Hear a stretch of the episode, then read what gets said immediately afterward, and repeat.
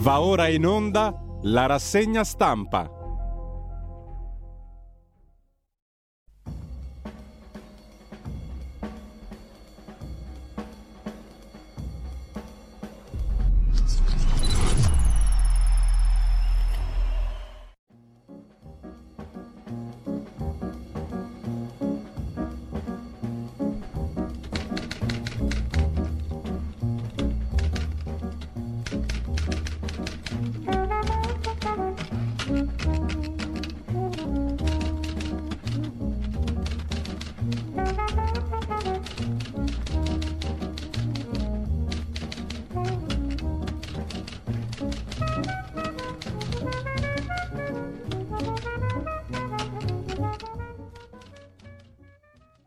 Cordiale buongiorno a tutte le ascoltatrici e a tutti gli ascoltatori da Giulio Cainarca e ben trovati all'appuntamento con la rassegna stampa. È mercoledì 28 febbraio, sono le 7.31, vi ricordo il sito radiolibertà.net, la pagina Facebook di Radio Libertà per il paninsesto della giornata e come al solito l'agenzia ANSA che si apre con Donald Trump le primarie in Michigan, Trump vince per i repubblicani, Biden per i democratici. La candidata repubblicana Nikki Haley ha ribadito la sua intenzione di restare in corsa almeno fino al Super Tuesday.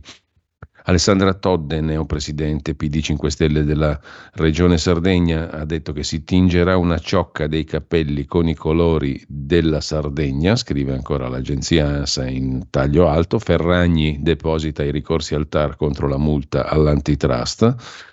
E l'Italia sotto la pioggia, frane in Liguria, allerta in Veneto. Il giorno di Todde, in Sardegna, le matite, ha detto la neopresidente sarda, hanno risposto ai manganelli. Dopo la Sardegna i prossimi appuntamenti elettorali regionali, in primis le elezioni in Abruzzo.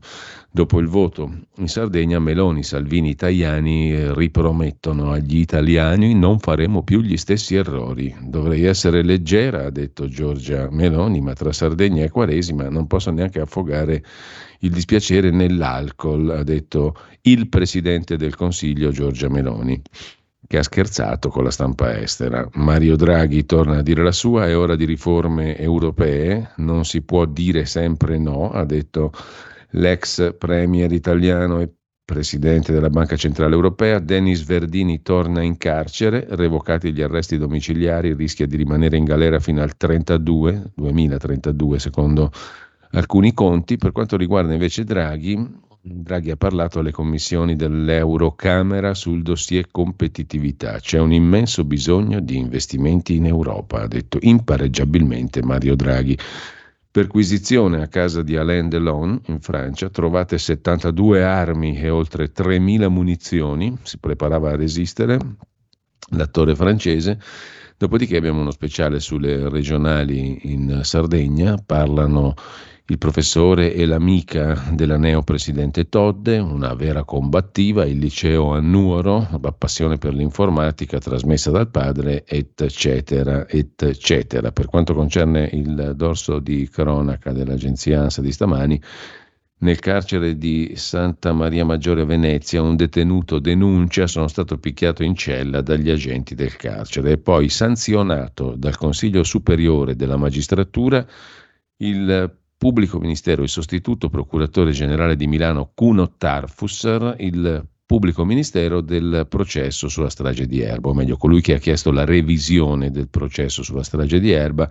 La notizia la vedremo sulla Repubblica, sul Corriere e la affronta anche Felice Manti su Il Giornale. Tra l'altro poi alle 12 eh, se avete la app in formato video, anzi la app sicuramente potete vederla in video sul canale 252 del Digitale Terrestre di Radio Libertà, potete anche seguire dettagliatamente una ricostruzione molto precisa e puntuale di Edoardo Montolli su ciò che ha mandato in onda a quarto grado l'altra settimana, una demistificazione di un pessimo esempio di paragiornalismo Edoardo Montolli ci racconta le bufale raccontate nella trasmissione di Gianluigi Nuzzi alle ore 12 sulla vicenda di Olindo Romano davanti al suo psichiatra Picozzi, che è poi quello che trovate fisso uh, guarda caso a quarto grado, giusto appunto la trasmissione di Nuzzi. Comunque vedremo dopo le notizie sul, sulla sanzione a Cuno Tarfusser da parte del Consiglio Superiore della Magistratura per quanto concerne la pagina di politica, via libera del Consiglio dei Ministri al nuovo PNRR con una stretta, un giro di vite, come si dice in questi casi, con una orribile espressione abusata per chi manca i target, i target cioè gli obiettivi. Il decreto PNRR contiene anche le norme sulla sicurezza sul lavoro attuiamo il piano nazionale per la lotta al sommerso, ha detto il ministro del lavoro Calderone, in arrivo quasi 800 ispettori del lavoro.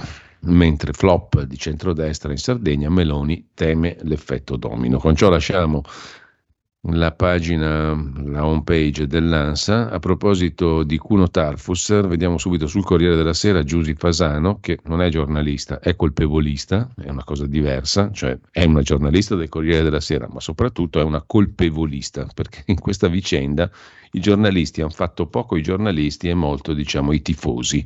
Tifo per il carcere, per Rose e Olindo. Sono quasi tutti in questa condizione. Comunque non mi sarei mai immaginato, dopo 40 anni di servizio, svolto con serietà, passione e competenza, di trovarmi di fronte alla sezione disciplinare del Consiglio Superiore della Magistratura. Sono stomacato, dice Cuno Tarfusser, che ha chiesto la revisione del processo. Inizia venerdì 1 marzo alla Corte d'Appello di Brescia la revisione del processo.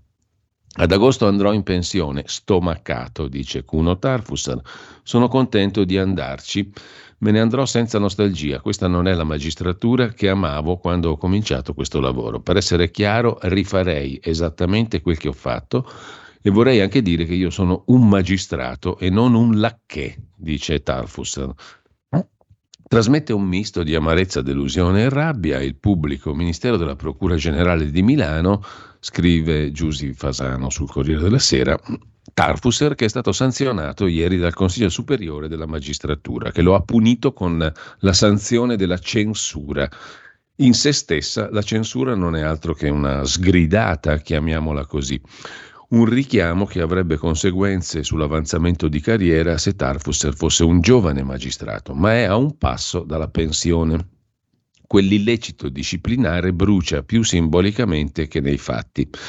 Tarfusser annuncia che deciderà se fare ricorso in Cassazione quando avrà letto le motivazioni e ribadisce che ho fatto bene ad agire come ho fatto, altrimenti non saremmo nell'imminenza dell'apertura del processo di revisione sulla strage di Erba è stato credere nell'innocenza di Olindo e Rosa a portarlo davanti alla sezione disciplinare del CSM. Quasi un anno fa Tarfus scrisse una richiesta di revisione del processo per i due ergastolani Aveva studiato il caso per mesi, si era convinto della condanna ingiusta per Olindo e Rosa, aveva depositato l'atto alla segreteria della sua procura generale. La procuratrice Francesca Nanni l'aveva depositato a Brescia, ma con parere negativo e aveva avviato il procedimento disciplinare contro Tarfusser. Il punto non era il contenuto del documento, cioè la richiesta di revisione ma il fatto che Tarfusser non avesse rispettato le procedure interne dell'ufficio, secondo cui le revisioni spettano all'avvocato generale e non a un sostituto che agisce senza delega. Peraltro anche su questo punto Tarfusser ha argomentato in modo contrario. In ogni caso, il Consiglio Superiore della Magistratura alla fine ha dato ragione alla procuratrice Nanni. Nel frattempo il caso di Erba è stato riaperto e la richiesta di Tarfusser ha creato attenzione dei media, anche se Assieme alla sua hanno depositato le loro richieste di revisione gli avvocati di Olindo e Rosa. Processo bis che si apre dopodomani a Brescia. Felice Manti, che con Edoardo Montolli è stato il primo dei due giornalisti insieme che hanno letto gli atti e documentato le cose come stanno, insomma, e hanno fatto opera di informazione, non di tifo, come si diceva prima, sul giornale di oggi si occupa del cartellino giallo, quasi arancione, che si becca Tarfusser al crepuscolo di una carriera lunga 40 anni e fino a ieri impeccabile. A 5 mesi e 13 giorni dalla pensione ho capito molte cose. Da quando sono tornato dall'AIA, dove era la Corte Penale Internazionale, Sapevo che in Italia, dentro la magistratura, il successo non viene perdonato e il merito non è riconosciuto. Certamente non alle persone libere, autonome indipendenti come me, dice al giornale. Cuno Tarfusser, amareggiato ma per nulla abbattuto, scrive Felice Manti, per la censura combinata dalla prima commissione del CSM per avere violato il regolamento organizzativo della Procura Generale di Milano di cui fa parte. Galeotta ha la richiesta di riaprire il processo per la strage di Erba, si riparla venerdì di questo a Brescia. Una richiesta presentata senza passare dalle vie gerarchiche.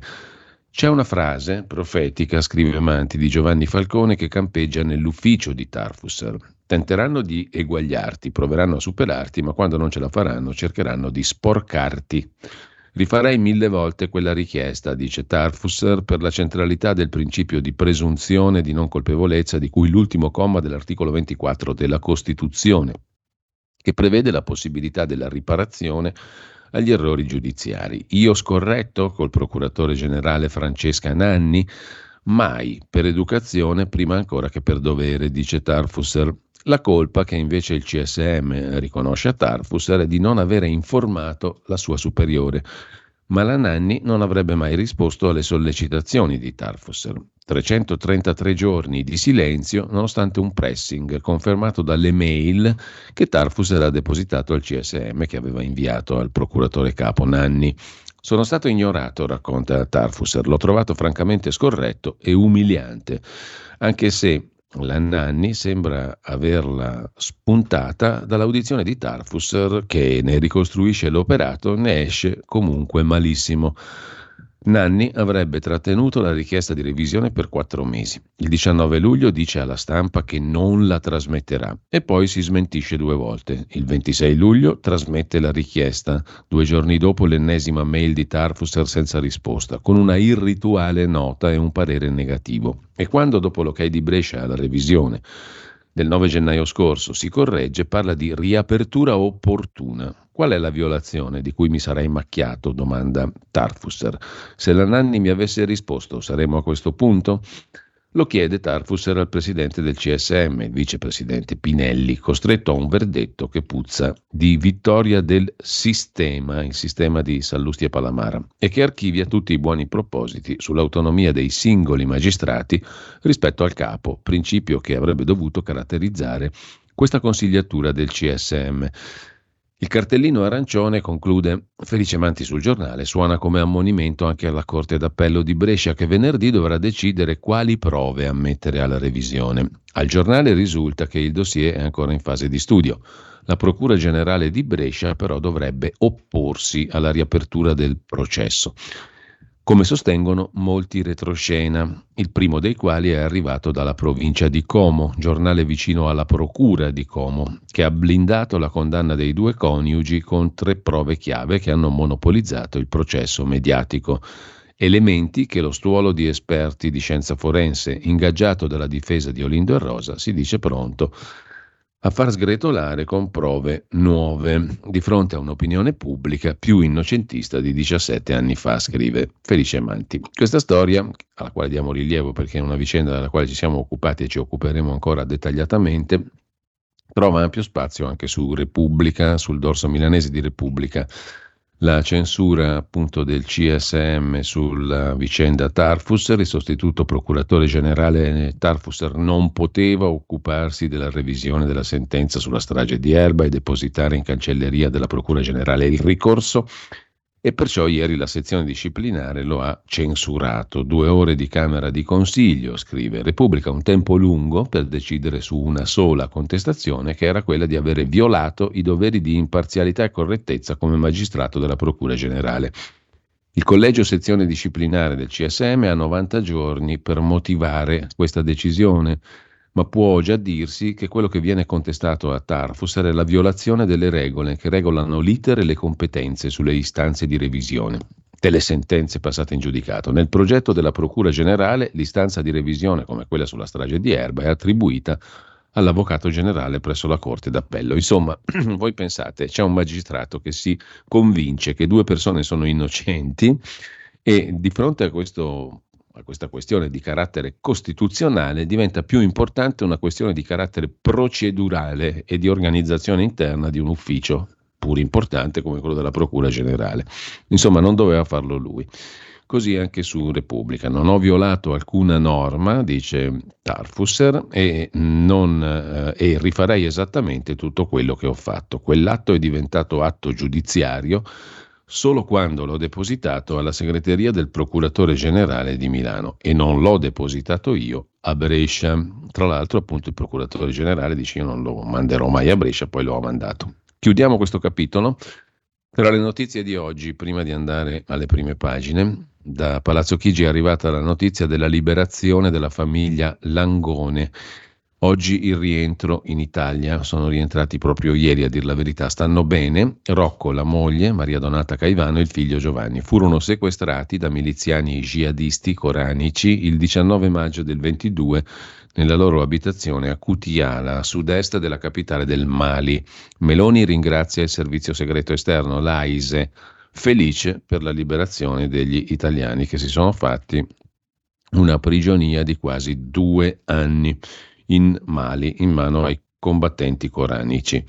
Mentre in Veneto è allerta meteo rossa, scuole chiuse a Vicenza, i fiumi preoccupano, osservato speciale il fiume Retrone, scrive l'agenzia di N. Cronos, dalla quale c'è un altro lancio che proponiamo subito prima dei quotidiani di oggi, riguarda il Ministero dell'Istruzione e del Merito, il ministro Valditara.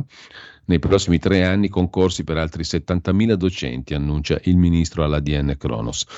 Riforma del voto in condotta alle battute finali, i sospesi non staranno a casa ma passeranno più tempo a scuola. Nel frattempo poi come vedremo la, la WIL a Milano ha registrato un aumento abnorme dei supplenti nella scuola italiana, sono quasi il 30% del totale, lo vedremo tra poco. Intanto, sempre da ADN Kronos di oggi, il nuovo Whatever It Takes di Mario Draghi.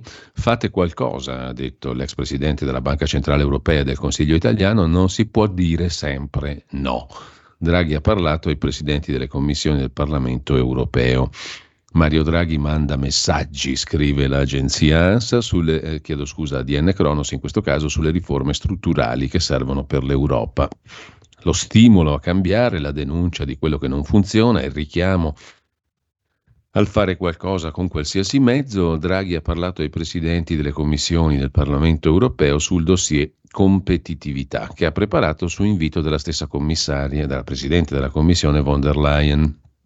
Mi hanno chiesto qual è l'ordine in cui le riforme andrebbero fatte non lo so, ma posso dire una sola cosa. Per favore, fate qualcosa. Fate qualcosa, scegliete voi che cosa, ma fate qualcosa, ha detto Mario Draghi. Non potete passare altro tempo dicendo di no a tutto.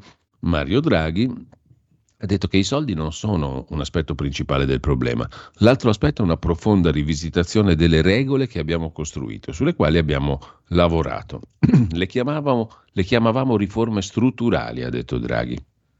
Dobbiamo farlo ora, riforme strutturali a livello di Unione Europea. Insomma, è la canzone che in Italia conosciamo bene, le riforme, fare le riforme. Poi quando ti chiedi che cosa significa, eh, diventa tutto una nebbia, però fare le riforme, fate presto, whatever it takes, con qualsiasi mezzo, e tutto questo bla bla bla.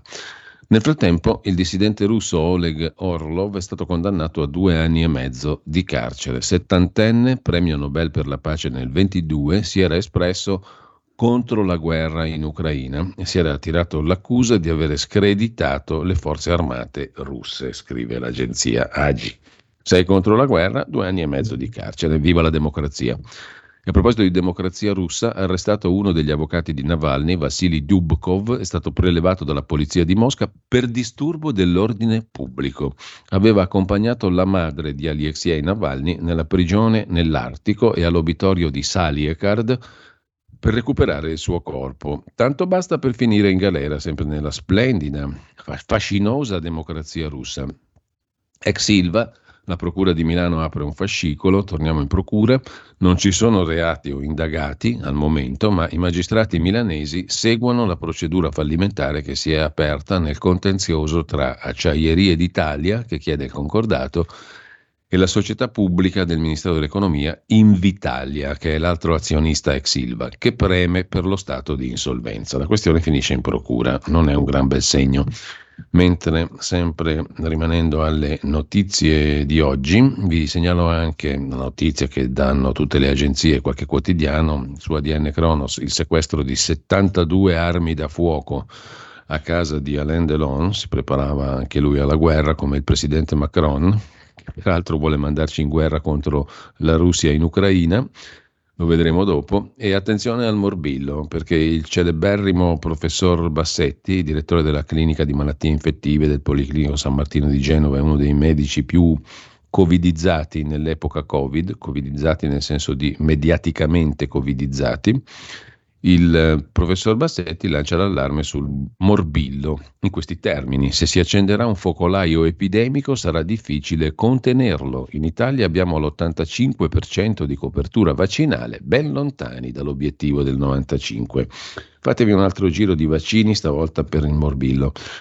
Andiamo a vedere adesso le prime pagine dei quotidiani di oggi. Partiamo da Avvenire, il quotidiano della conferenza episcopale italiana che apre con le intimidazioni ai preti nel meridione d'Italia, un attacco alla Chiesa, l'allarme del procuratore di Vibo Valencia, nel mirino le riforme del vescovo che danno fastidio, la candeggina nel vino della messa, le lettere minatorie sono messaggi di minaccia, in particolare in Calabria, dell'andrangheta, scrive Avvenire che poi si occupa di integrazione dei ragazzi stranieri, il record nelle classi, la scuola è un motore di cittadinanza, scrive il quotidiano cattolico.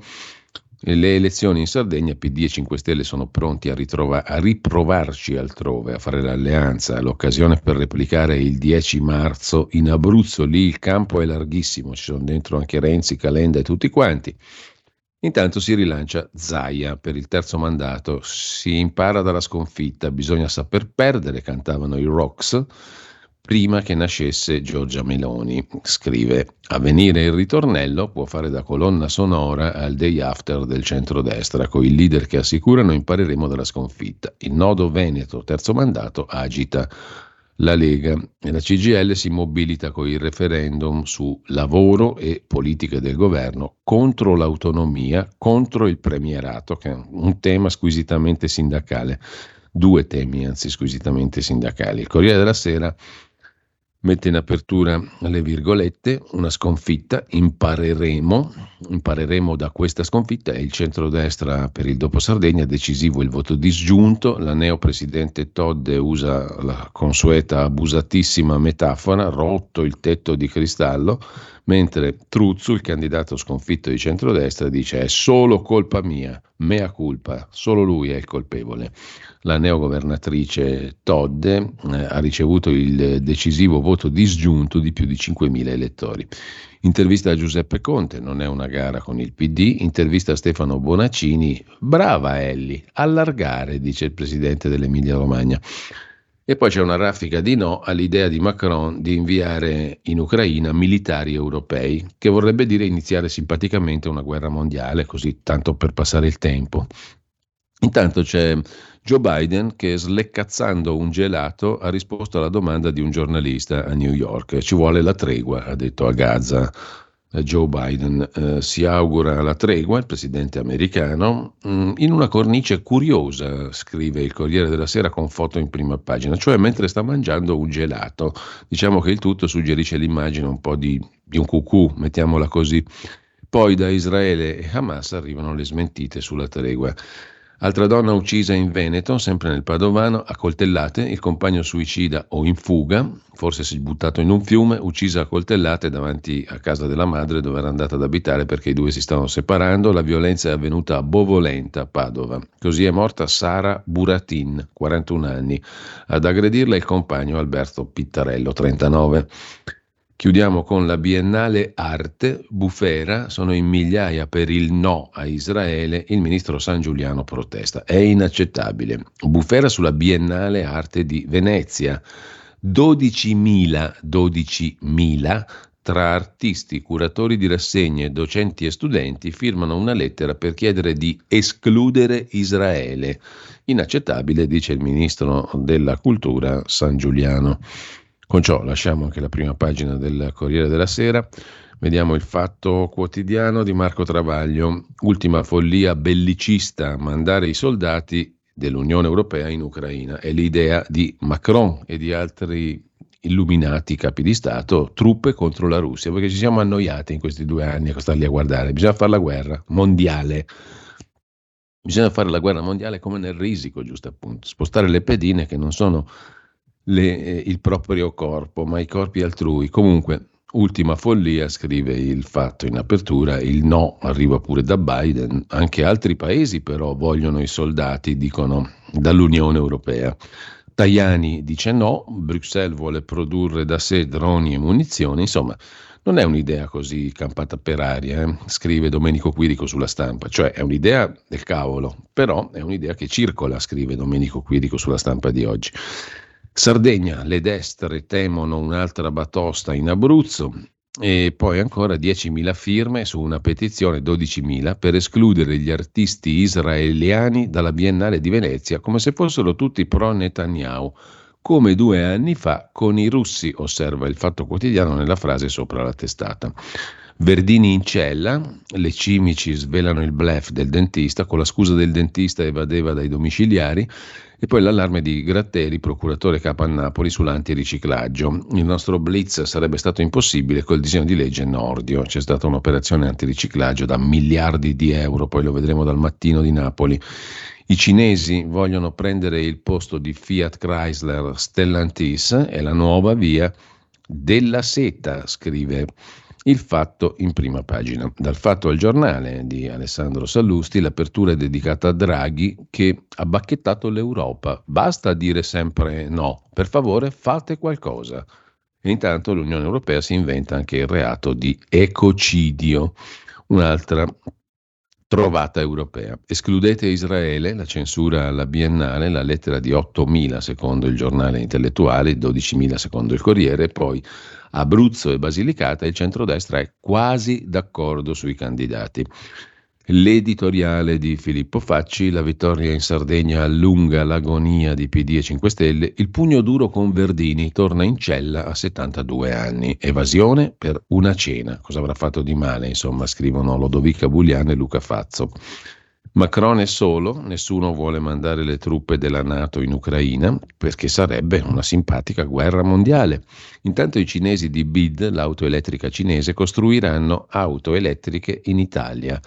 Il secondo costruttore automobilistico disposto a produrre in Italia sarà il cinese BID. L'amministratore delegato europeo della BID, Michael Shu, ha infatti confermato alcuni contatti col governo italiano. Poi c'è la questione dell'eredità Agnelli, un nuovo fronte, scrive Stefano Zurlo sul giornale. Dopo la morte di Gianni Agnelli bisogna ricapitalizzare le holding. John Elkan sborsa 56 milioni. Da dove arrivarono? La madre Margherita ritiene che fossero del patrimonio occulto Agnelli e non di John Elkan. Infine la stanza di Vittorio Feltri, la lettera dei lettori Vannacci senza diritto di parola. È l'opinione di Feltri su Vannacci.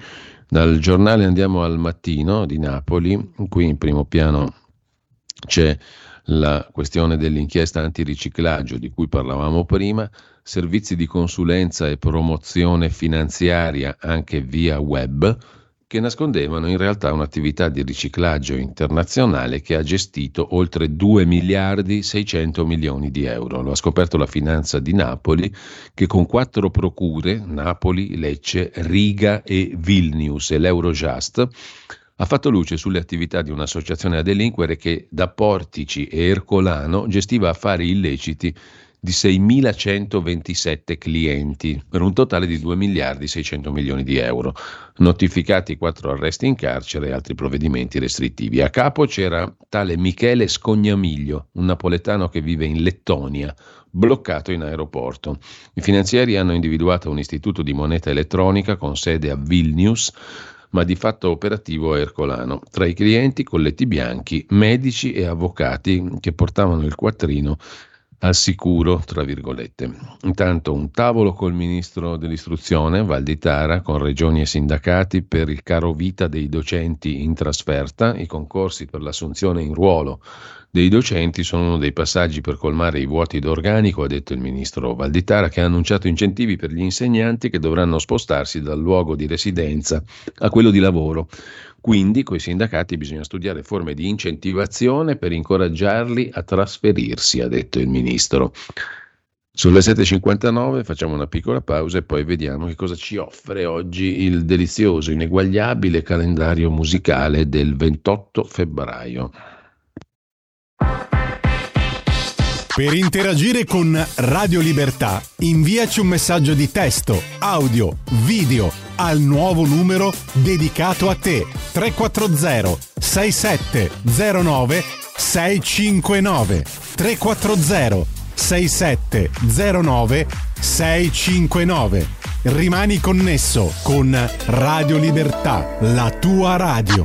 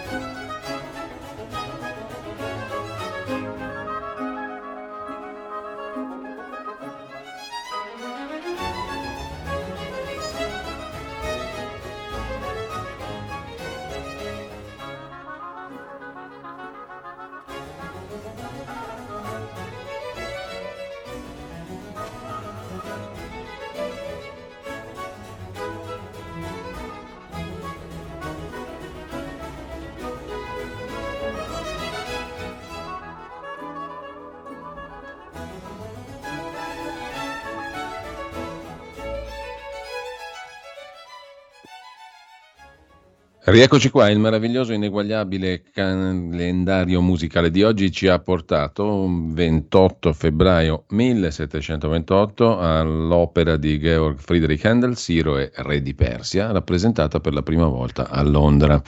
Tra poco alle 8.15, 16 il diritto e rovescio di Luigi Magnaschi sulle elezioni in Sardegna, a seguire il cui Parlamento con il senatore Massimo Garavaglia, presidente della Commissione Finanze e Tesoro del Senato, a proposito di un provvedimento appena approvato sui capitali per favorire l'accesso di capitali alle imprese italiane. Torniamo però alla rassegna stampa di oggi. Andiamo rapidi, dal mattino di Napoli ci spostiamo sul tempo di Roma. Che tempo fa a Roma? Mea culpa del centrodestra, elezioni in Sardegna e bla bla bla. E ancora Meloni sdrammatizza, Premier ha parlato ieri alla stampa estera, non posso neanche affogare i dispiaceri nell'alcol perché è la quaresima, che ridere, che bella battuta, intanto liberata la famiglia italiana sequestrata nel 22 in Mali. Ultima eurofollia in agricoltura, il Parlamento europeo dà il via libera alla legge ripristino della natura per riportare parte del territorio alla condizione originaria, cioè non coltiviamo più niente, lasciamo foreste, praterie e fiumi liberi dalla mano dell'uomo. Gli agricoltori temono però che si riduca lo spazio a disposizione delle colture. Per il ministro Lollo Brigida questa ideologia va fermata. E poi le nostre truppe in Ucraina, l'ideona del presidente Macron, ma gli alleati lo bocciano. Repubblica apre la prima pagina con Ellie Schlein non finisce qui. L'intervista alla leader del PD. Insieme si può battere Meloni. Intanto Matteo Salvini teme il flop alle europee. Commenta l'ex ministro leghista Castelli, ministro della giustizia, Roberto Castelli, la parabola di Salvini è finita. Laboratorio giallorosso si tenta di chiudere accordi sulle altre regioni al voto, Calenda apre, impossibile non parlare ai 5 Stelle, dice Calenda, che ha capito che o di lì o niente. Ora è sfida in Abruzzo, opposizioni unite nell'assalto al fortino di Fratelli d'Italia. E ancora in prima pagina su Repubblica la foto di Oleg Orlov, settantenne, attivista russo, copresidente di Memorial, finisce in carcere con l'accusa di aver offeso le forze armate russe, scrive Repubblica. Da Repubblica alla stampa eh, di Torino, lo vediamo subito il titolo di apertura, dedicato a Meloni e Salvini alta tensione. Il leghista alza la posta, accordo in Basilicata, ma Zaia va confermato, dice Matteo Salvini il giorno dopo il voto in Sardegna. Schlein rilancia l'accordo con Conte e apre anche a Calenda, come in Abruzzo, dove sono dentro tutti, compreso Renzi. Andiamo avanti uniti. Egonu ha querelato il generale Vannacci per la frase sul libro di Vannacci che Egonu non rappresenta l'italianità, però il pubblico ministero ha chiesto l'archiviazione, si vedrà cosa decide il GIP. La follia dei tratti somatici, scrive sulla stampa Giulia Zonca. E poi una questione che da questi microfoni aveva sollevato il professor Pezzani sulla sanità, gli esami a rischio con il taglio del 30% ai rimborsi. Da aprile si tagliano i rimborsi e si rischia di dover fare a meno di determinati servizi o pagarli molto di più. La scossa di Draghi al Parlamento europeo è l'ora delle riforme, qualunque cosa voglia dire, non lo so, ma fate qualcosa, ha detto Draghi, muovetevi perché se rimanete immobili siete fottuti. Intanto il capitano perde la partita, secondo Giovanni Orsina, il capitano è Matteo Salvini, intervista a Prodi sulla stampa di oggi, campo largo, basta egoismi, e poi ancora Fedez che ha parlato di depressione a Torino. Non curatevi da soli. Ad ascoltare Fedez, scrive Simonetta Sciandivasci, eh, che parlava di salute mentale. Fedez, ieri al Circolo dei Lettori di Torino c'erano 350 adolescenti seduti per terra, composti, animati, silenziosi. Gli hanno fatto più domande che foto, erano gli unici a potergliene fare. I giornalisti hanno dovuto rispettare un inderogabile e consuetudinario veto hanno applaudito quando ha detto sì, ma sarebbe meglio di no, perché toccare il fondo è una merda e io lo avrei evitato volentieri, in risposta a chi gli ha chiesto se sia vero che bisogna toccare il fondo per risalire.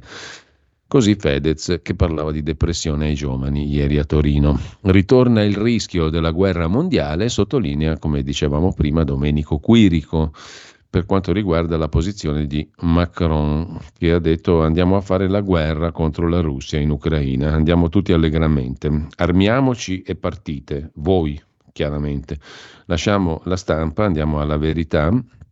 Il titolo principale è dedicato al mistero delle morti improvvise, ne parla Marianna Canè. Una strage che nessuno vuol vedere. Le morti apparentemente immotivate di persone giovani e sane si moltiplicano. I familiari riuniti in comitato e i rappresentanti delle forze dell'ordine sospettano dei vaccini e chiedono indagini che facciano chiarezza, ma le autopsie sono pochissime. La Corte Suprema australiana boccia l'obbligo, indagato il medico che si accaniva sui colleghi Novax. E poi Maurizio Belpietro col voto in Sardegna cambia proprio nulla, uno psicodramma inutile. Giacomo Amadori su Casa Suma Oro, pagata con soldi sottratti ai migranti. E poi Claudio Antonelli e Carlo Cambi, traditori nel Partito Popolare Europeo, passa la legge Ultra Green, la legge natura. Il Parlamento Europeo l'ha approvata. 25 franchi tiratori del Partito Popolare Europeo tradiscono l'accordo con i conservatori e CR e votano a favore con socialisti e ambientalisti. Vergogna, dicono Fratelli d'Italia, e Lega, è un attacco agli agricoltori. Il governo accoglie un ordine del giorno per aggirare il ricatto PNRR sui bandi dell'idroelettrico e tenta di salvare la sovranità energetica. In primo piano ancora sulla verità Marcello Veneziani, adesso Meloni esca dalla fase di rodaggio, allarghi il suo sguardo, consiglia Veneziani passi alla fase 2. Il Premier è molto apprezzato, Giorgia Meloni, in ambito internazionale. Non ha rivali né interni, Salvini, né esterni, Conte Schlein, ma questa solitudine è insieme forza e debolezza. La fase di rodaggio è finita, non si può tirare a campare. In questi 15 mesi di mandato la sua leadership è cresciuta. Il problema, osserva Veneziani, è la preparazione della classe dirigente di Fratelli d'Italia. Anche con errori e impreparazioni, un governo guidato da lei è preferibile a qualunque inciucio PD 5 Stelle o all'ennesimo governo tecnico. Intanto ha fatto scalpore un post del vescovo emerito di Chioggia, Adriano Tessarollo, che ha attaccato Bianca Berlinguer sui fatti di Pisa. Mi piacerebbe che fosse aggredita e che le forze dell'ordine si girassero dall'altra parte, ha scritto il prelato. Replica la figlia di Enrico Berlinguer, la ringrazio per la sua testimonianza di amore cristiano. Dalla verità ancora, chiudiamo la prima pagina con Francesco Borgonovo, la sinistra non rifiuta il manganello, manovra per averne l'esclusiva, dai portuali alle liste degli, dei putiniani fatte da Zelensky, Francesco Bonazzi invece che si occupa della coppia Ferragnez. Dopo la moglie Fedez rischia di perdere il podcast. Finisce in tribunale la lite con il socio del podcast Mucchio Selvaggio, Luis Sall. Il Tribunale di Milano ha dato ragione per ora allo youtuber Luis Sall autorizzando il sequestro del 50% delle quote di Fedez nella società che edita il podcast Muschio Selvaggio. Fedez replica è stato solo nominato un custode per le mie azioni. La battaglia tra i due non è ancora finita. La saga degli agnelli, oggi battaglia sui documenti trovati con le perquisizioni scrive la verità. Andiamo a vedere anche Libero, il quotidiano diretto da Mario Secchi, mette in apertura l'ammucchiatissima dentro tutti, dopo il voto in Sardegna, anche Calenda si butta nel campo largo con PD, Verdi e Sinistra, con la benedizione di Prodi. Sarà il circo, scrive Fausto Cariotti, però magari il circo vince anche in Abruzzo, chi lo sa, staremo a vedere. Intanto Daniele Capezzone dà un consiglio al centrodestra non chiudetevi nel bunker, è il titolo dell'editoriale del quotidiano libero di stamani. Nomine, idee, strategie. Il centrodestra deve aprirsi oltre il recinto della stretta appartenenza. Non chiudetevi nel bunker. La nuova legge europea sul ripristino delle paludi, per il ritorno alla natura, scrive Attilio Barbieri, sul libro dovremo ricreare gli acquitrini e liberare gli argini dei fiumi. Esondazioni in vista. Ci toccherà debonificare l'agropontino. Porca miseria, voi vedete che Mussolini si rivolta nella tomba. Lollo Brigida parla di visioni ideologiche. Mentre Giuseppe Conte ha iniziato la scalata al PD, osserva Francesco D'Amato, la parabola dell'avvocato del popolo, e Mauro Zanon sull'invio di truppe in Ucraina, Macron incassa solo sberle, un coro di no, figuraccia dell'Eliseo. Il piano salva auto, Stellantis ci lascia in mano ai cinesi, è una trappola, scrive Sandro Iacometti in prima pagina su Libero, la fuga di Stellantis ci dà in pasto ai cinesi, trappola sulle auto. Mentre l'Europa studia misure anti-dumping contro la concorrenza sleale della Cina, il governo, per non subire i ricatti degli Elkan, bussa pure al colosso asiatico BID.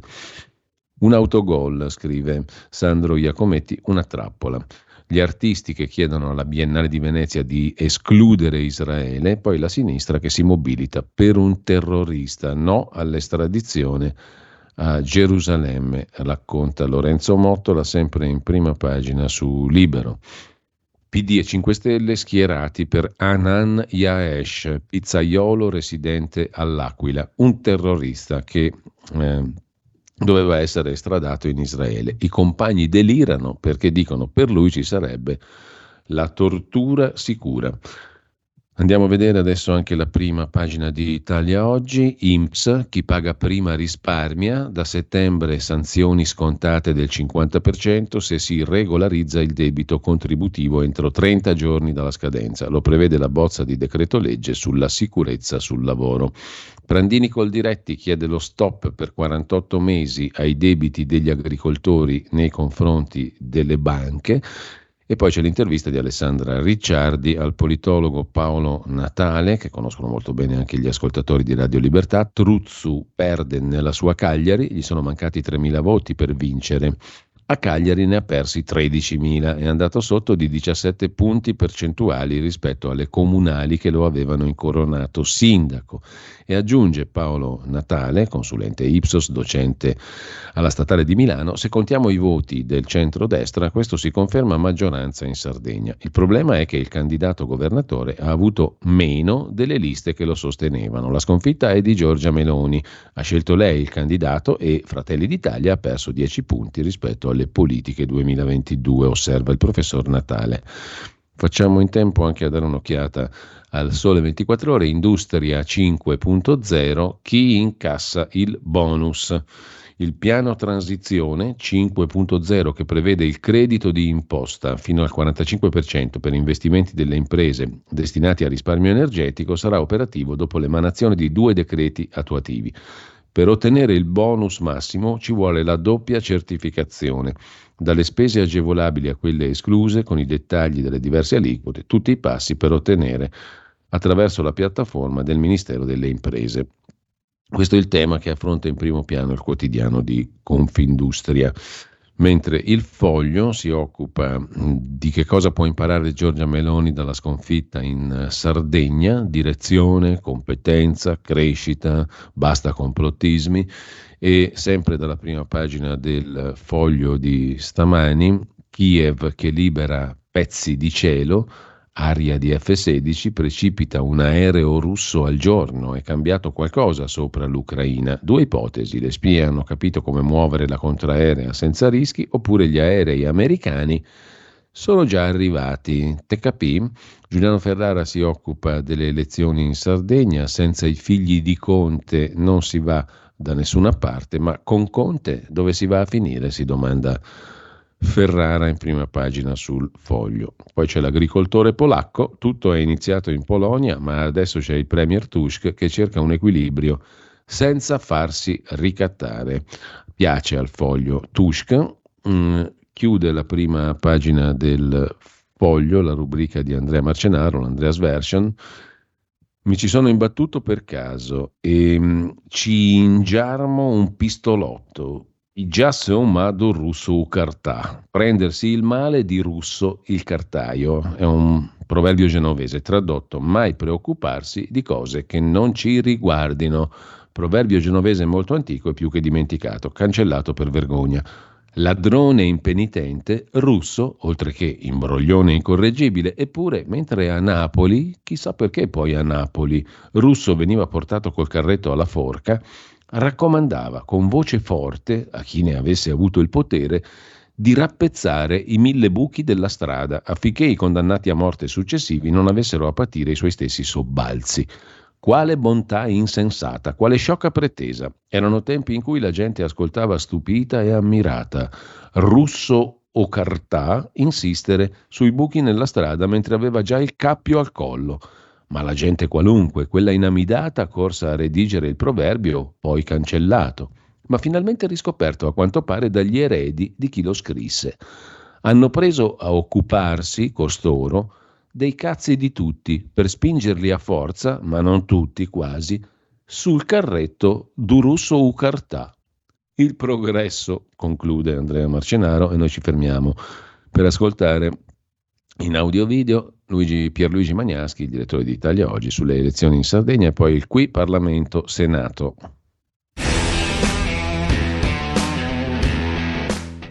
La competizione elettorale per la presidenza della regione Sardegna, per quanto vinta dalla sinistra, sembra a prima vista un pareggio. Alessandra Todde, sinistra, ha infatti vinto con il 45 0,5% dei voti, mentre Paolo Truzzo, centrodestra, ha perso con il 45% dei voti, quindi solo metà punto percentuale in meno rispetto alla vincitrice. Ma se si tiene presente che Renato Soru, ex presidente PD della Sardegna e poi deputato sempre del PD in Europa, si era presentato in opposizione al PD e ha raccolto un altro 8,6% di voti, il bottino di voti dell'area del centro-sinistra è stato molto più ampio di quello raccolto dalla sola Todde. Non solo, il leader di centrodestra sconfitto, che era sindaco uscente di Cagliari, è stato molto più sonoramente battuto anche nella città nella quale è stato per quattro anni il primo cittadino. Ecco perché ha ragione Schlein quando dice che adesso festeggia in pieno con il voto in Sardegna anche un anno della sua discussa elezione a segretaria del PD.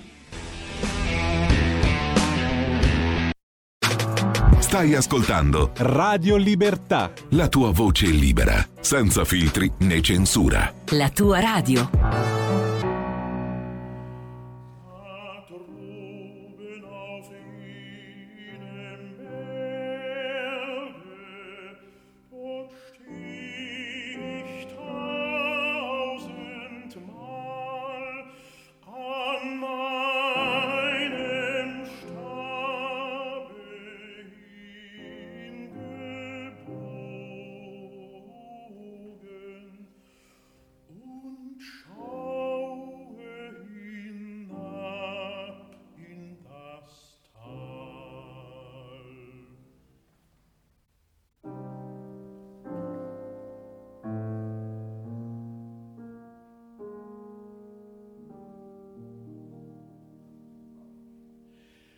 Dann folg ich der weidenden Herde, mein Hündchen bewahret mir sie.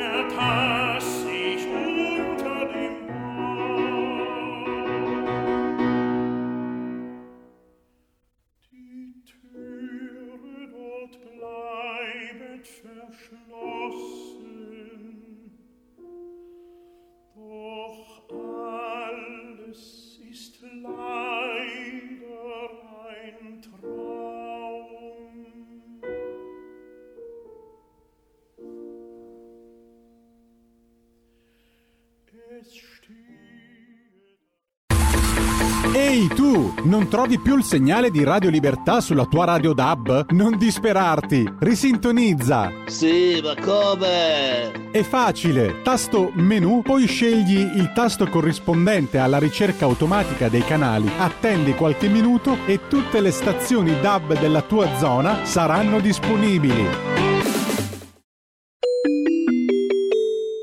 Qui Parlamento.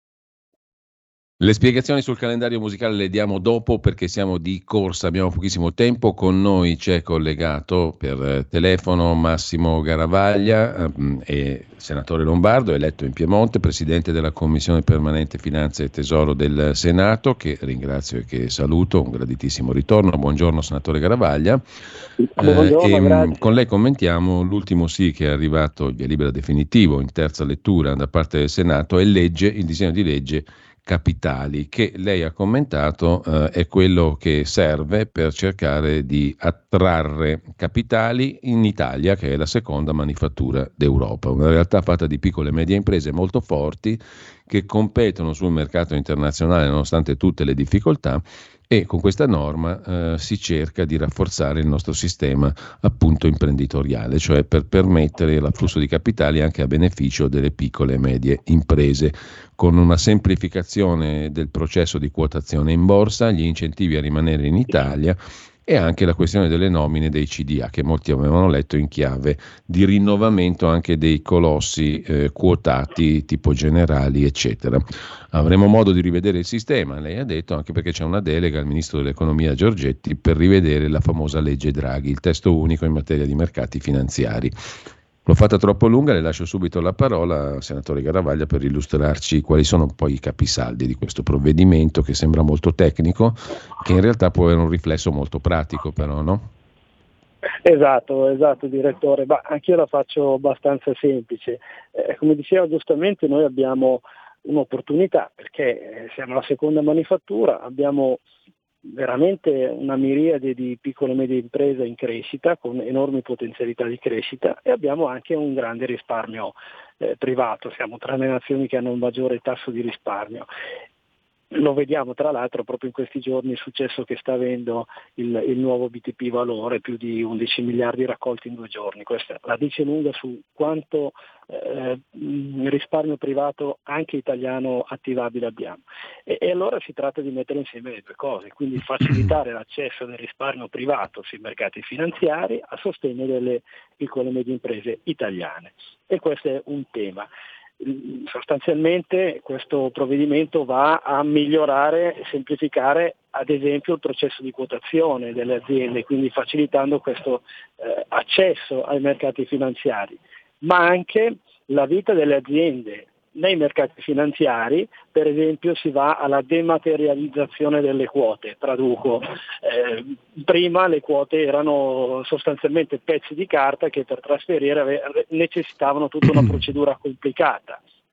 rendere digitale il tutto chiaramente semplifica i trasferimenti e questo aiuta nella vita delle aziende, così mm. come avere un rappresentante designato invece di avere tutti i soci che vanno all'assemblea, se i soci decidono ok eh, va uno per tutti, eh, sì. le, le, carte si vedono prima, è tutto più semplice, più veloce. Quindi l'insieme delle due cose si rende più semplice il mercato e più semplice la vita delle aziende. L'obiettivo è quello anche di tenere le nostre aziende sia sul mercato, eh, sulla borsa, sia evitare che vadano su altre borse. Perché? Perché abbiamo visto aziende che preferiscono uscire dalla borsa, per esempio per evitare di essere scalate e quindi la famiglia proprietaria non vuole perdere la proprietà, allora sa eh, che cosa dice, prende e se ne va. E, allora com- come si risolve per esempio questo tema? Eh, per, come avviene in altri mercati. Vedi Olanda dove si sono trasferite diverse aziende con il voto plurimo, dando più potere diciamo così, al nucleo fondatore. E, e infatti abbiamo aumentato questo voto plurimo. Insomma, sì. per farla breve, tutto un insieme di misure che vanno in questa direzione. Mantenere le aziende in Italia, cercare di farle crescere e attrarre capitali sui mercati finanziari. Chiaro, c'è anche una disposizione che introduce l'educazione finanziaria nelle scuole, se non sbaglio, no? Una misura che anche questa mi sembra abbia raccolto l'apprezzamento da più parti. Sì, questo è un tema, è un tema oserei dire scottante, perché si parla tanto di ludopatia, ma per esempio non si parla di quanti soldi stanno perdendo i nostri ragazzi giocando con le criptovalute cosa ovviamente da pazzi. Ebbene succede anche questo, succede per mancanza di eh, elementi base di economia fi- eh, finanziaria, di, di, di, educazione all'economia e di educazione finanziaria. Quindi prevedere che ci sia nell'ambito eh, del percorso scolastico anche qualche ora su un tema così importante direi che non è eh, per niente banale, anzi necessario. C'è anche qualche novità per quanto riguarda le banche popolari dopo la famosa riforma Renzi, no? Sì, eh, anche lì, eh, quando venne fatta quella riforma si mise un tetto al capitale delle banche popolari molto basso eh, che ha poi visto, ha avuto degli effetti molto pesanti sul mercato. Eh, per la trasformazione tetto... in società per azioni, insomma. Esatto, esatto. Dopodiché eh, le banche popolari storicamente hanno sempre aiutato i territori, sono sempre molto vicine ai territori. Se uno va a vedere la percentuale di quanto una grande banca piuttosto che una, una, popolare dà di credito a famiglie e aziende, noterà come è enormemente maggiore la percentuale di aiuto di credito che viene dato dalle banche popolari. Quindi prevedere che questo limite oggettivamente troppo basso di 8 miliardi salga a 16 è il minimo sindacale tenendo conto che nel resto d'Europa il limite è 20 miliardi. Quindi per non snaturare insomma, le banche popolari più troppo, insomma, no? per, per, mantenerle esatto, più vicine al territorio come lei diceva. Consentirle anche di crescere in, ma- in maniera eh, sana senza vincoli normativi perché alla fine quello resta un tappo che ne limita la crescita. Perché farlo? Ecco, la legge capitali, come lei diceva, ed è l'ultimo argomento che affrontiamo sinteticamente in questa nostra breve conversazione, senatore Garavaglia, è anche fatta per, oltre che per rendere più attraente il mercato finanziario e favorire quindi la quotazione di piccole e medie imprese, anche per um, incentivare diciamo così, le imprese a rimanere in Italia, non trasferirsi all'estero. È notizia però di, di, oggi, proprio dei quotidiani di oggi, che la cinese BID, grandissimo produttore di auto elettriche, che ha superato perfino la Tesla al mondo, ha interlocuzioni con il governo italiano per trasferire la propria produzione, o comunque in larga parte produzione, eh, la propria produzione in Italia. Si parla addirittura di Stellantis e di Mirafiori, no? Cosa c'è di, di, di, concreto in questa ipotesi? Ma eh, ne so quanto lei, nel senso che sono notizie di giornali, non abbiamo informazioni dirette maggiori. Io farei un ragionamento più generale. Eh, per esempio sono d'accordo con quanto dice Draghi ultimamente di fare attenzione, mi spiego. Eh, se gli Stati Uniti hanno un dazio sull'importazione di auto cinesi del 27% e l'Europa del 10%, però si sa già che un'eventuale vittoria di Trump porterà a aumentare ulteriormente questo dazio e, e l'Europa deve fare qualcosa, cioè deve eh, allinearsi altrimenti diventa un problema. In quest'ottica si legge anche questa operazione di investimento diretto dei cinesi in Italia per evitare appunto questi daci. Quindi bisogna avere un occhio un po' più lungo di quello che si ha normalmente. Qua eh, si seguono le polemiche eh, come dire, quotidiane e si perde di vista la prospettiva. Allora, grazie anche per la sintesi a Massimo Garavaglia, Presidente della Commissione Finanze e Tesoro del Senato. Buona giornata, buon lavoro Garavaglia. Grazie mille, buongiorno, buon lavoro. Qui Parlamento. Stai ascoltando Radio Libertà. la tua voce libera, senza filtri né censura. La tua radio.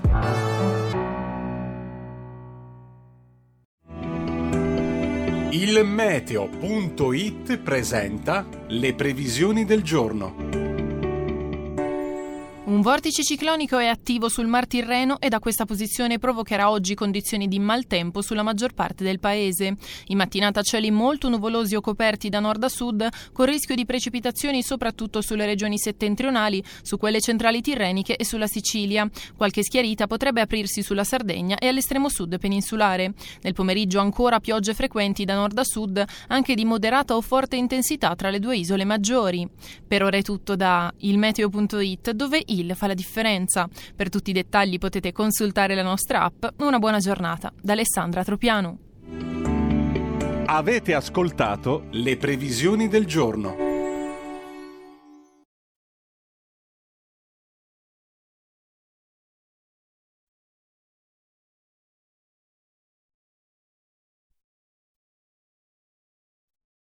Calend-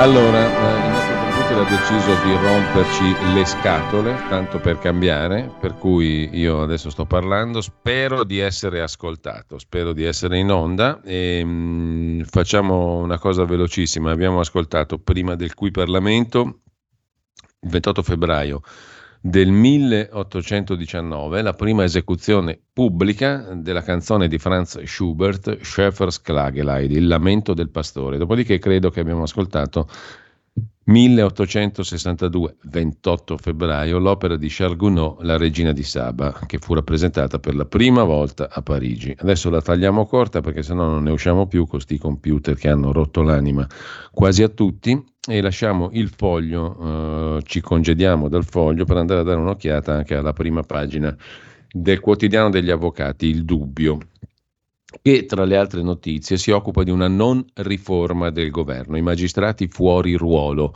Il governo ha scherzato, restano tutti al Ministero di Giustizia. Bastone e carota, si potrebbe riassumere così l'atteggiamento del governo e della maggioranza nei confronti della magistratura. Basti guardare a quanto accadrà oggi in Commissione Giustizia al Senato e quanto accaduto ieri alla Camera. Stamattina al Senato verrà votato favorevolmente il parere non vincolante del senatore di Forza Italia Zanettin che riguarda lo schema di decreto legislativo sulla riforma dell'ordinamento giudiziario, che contiene sollecitazioni in vista dell'emanazione definitiva da parte del governo. Ebbene, il magistrato fuori ruolo rimarrà a via Arenula al Ministero di Giustizia. Il governo si proponeva di cambiare la musica, la musica non cambia, scrive il quotidiano degli avvocati, che si occupa anche di edilizia a Milano, faremo come dicono i pubblici ministeri, la triste resa della giunta sala alla magistratura. L'abuso d'ufficio non provoca la paura della firma? No, per carità, scrive il dubbio. Infatti, è improprio parlare di paura della firma, è più corretto dire paura di amministrare una città, scrive Enrico Novi. L'esempio viene da Milano. La giunta Sala ha reagito con la più difensiva delle mosse alle indagini aperte dalla Procura su quattro progetti di rigenerazione urbana. Alla fine la giunta Sala si allinea. Faremo come dicono i pubblici ministeri. Tra le notizie di oggi, oltre a quelle che i giornali decidono essere di primo piano, ce n'è una che è di primo piano per le tasche di tutti i cittadini. Il gas cala, ma la bolletta sale del 48%. Siamo a pagina 27 della stampa di Torino. Pesano i maxi margini dei fornitori. Le quotazioni della materia prima gas sono diminuite, sono tornate ai livelli di maggio 21, ma gli oneri per i consumatori sono aumentati. Il gas scende di prezzo, la bolletta sale del 48%, i rincari per proteggersi dalla volatilità del mercato sono diventati strutturali, tanto paga Pantalone con la signora Pantalonessa. Sulla sanità, esami a rischio, come dicevamo, dal 1 aprile taglio del 30% ai rimborsi che lo Stato dà per visite e analisi a ospedali pubblici e privati convenzionati, Scatta l'allarme, finalmente la stampa se ne occupa, noi ne avevamo parlato sulla scorta dell'allarme, qualcuno se lo ricorderà, lanciato da questi microfoni dal professor Fabrizio Pezzani qualche settimana fa. Prestazioni sotto costo e così non potremo lavorare per il servizio sanitario nazionale, dicono gli ospedali, e le liste d'attesa raddoppieranno tariffe irrealistiche e insostenibili per coloro che sono convenzionati con il servizio sanitario. Sarà un disastro, falliranno le strutture del sud. Per la cataratta da 1.300 euro a 806 di rimborso. I risparmi così favoriscono i privati, dice Stanislao Rizzo, luminare, direttore del reparto di oculistica al Gemelli di Roma. Se tu mi tagli i rimborsi o faccio pagare di più il cliente oppure faccio lavorare di più le persone, comunque si introduce un gran caos nella sanità come se non bastasse. A proposito di sanità, sempre la stampa, ma nel dorso di cronaca torinese si occupa di sanità in difesa, cioè non difesa, negli ospedali aumentano le aggressioni fisiche e verbali. Pronto soccorso e ambulatori le aree più a rischio. Nonostante le iniziative adottate negli anni, la situazione è fuori controllo, scrive Alessandro Mondo da Torino, niente meno. Mentre dalla stampa vi segnalo un'altra questione che ha a che fare con la salute pubblica, oltre che individuale, il gioco d'azzardo. Così sto aiutando il calciatore Nicolò Fagioli, centrocampista della Juventus, dice alla stampa lo psicoterapeuta Paolo Iarre il, il calciatore Nicolò non c'entrava nulla col calcio scommesse, ha avuto una dipendenza dal gioco d'azzardo. In Italia i numeri parlano di aumento impressionante di giovani che si perdono nelle bische online, racconta lo psicoterapeuta Paolo Iarre. E ancora, le slot machine nei bar e nelle tabaccherie hanno perso fascino. Si gioca da casa, online. Raccontare pubblicamente è una forma di prevenzione e responsabilizza, dice il dottor Iarre. Miliardi di euro giocati online in Italia, lo sapete quanti sono nel 22? 73 miliardi di euro giocati online in Italia, 4,3 miliardi nel solo Piemonte. 82 miliardi di euro giocati online in Italia durante tutto il 2023, in crescita di 10 miliardi sul 22. 18 anni, l'età media di chi in questi anni comincia a scommettere su internet. Nicolò Fagioli, il calciatore 23enne della Juventus, squalificato l'anno scorso per scommesse illegali, è un ragazzo come gli altri che ha avuto una dipendenza, dice il dottor Paolo Iarre, direttore del Dipartimento di Patologia Dipendenze della SL di Torino 3, che parte dal caso del centrocampista della Juventus finito al centro di una vicenda giudiziaria sulle bische online. Lasciamo questo tema, c'è un'altra questione che la stampa affronta in tema di salute privata e pubblica, sulla scorta dell'incontro di Fedez a Torino con 350 ragazzi. Fedez ha parlato di depressione e ha raccontato la propria malattia e gli errori con i farmaci, lanciando un appello al Paese, eliminiamo lo stigma sociale sui depressi e affidiamoci agli esperti, impariamo a farci curare, non fate da voi, non fate il fai da te, insomma. Se sei depresso, fatti curare.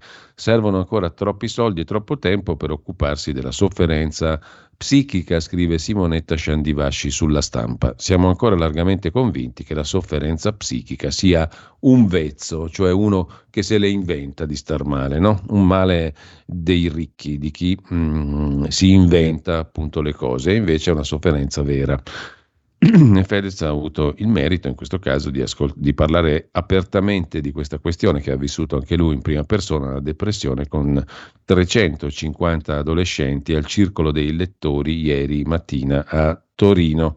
350 adolescenti seduti per terra, composti e silenziosi. Gli hanno fatto molte domande e hanno applaudito quando Fedez ha detto che sì, toccare il fondo è necessario per risalire, ma è una merda e l'avrei evitato volentieri. L'incontro faceva parte di un festival organizzato dal Circolo dei Lettori con un'associazione per la partecipazione dei giovani alla vita democratica e il tema però era quello appunto della salute mentale della depressione. A proposito invece di un'altra malattia, sul giornale di oggi, pagina 16, Melania Rizzoli si occupa della demenza senile, il male silenzioso, un'epidemia senza cura che colpisce 2.500.000 persone in Italia tra i 6 e i 10 anni l'aspettativa di vita. Gli ultimi studi sugli effetti di antivirali e antibatterici.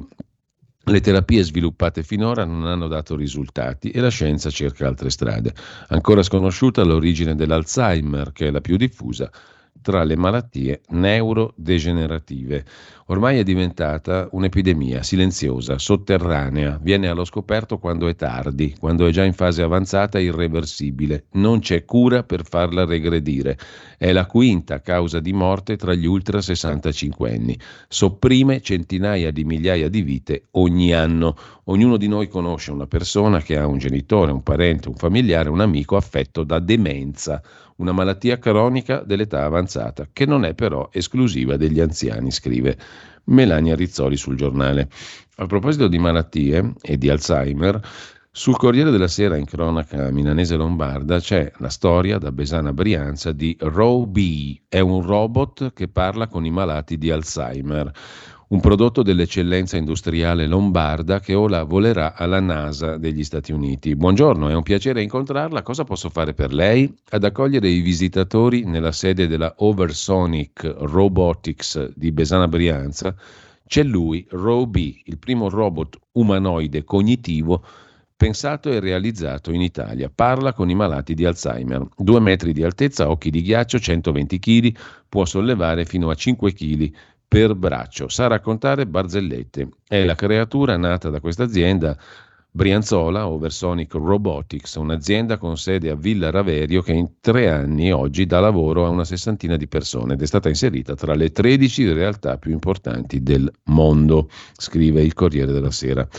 Dal Corriere della Sera, sempre sul dorso lombardo, l'osservatorio scuola, l'indagine della WIL sul periodo 2015-2023 i supplenti sono raddoppiati in dieci anni. Pensate che gli insegnanti precari oggi coprono il 28%, quasi una su tre, delle cattedre.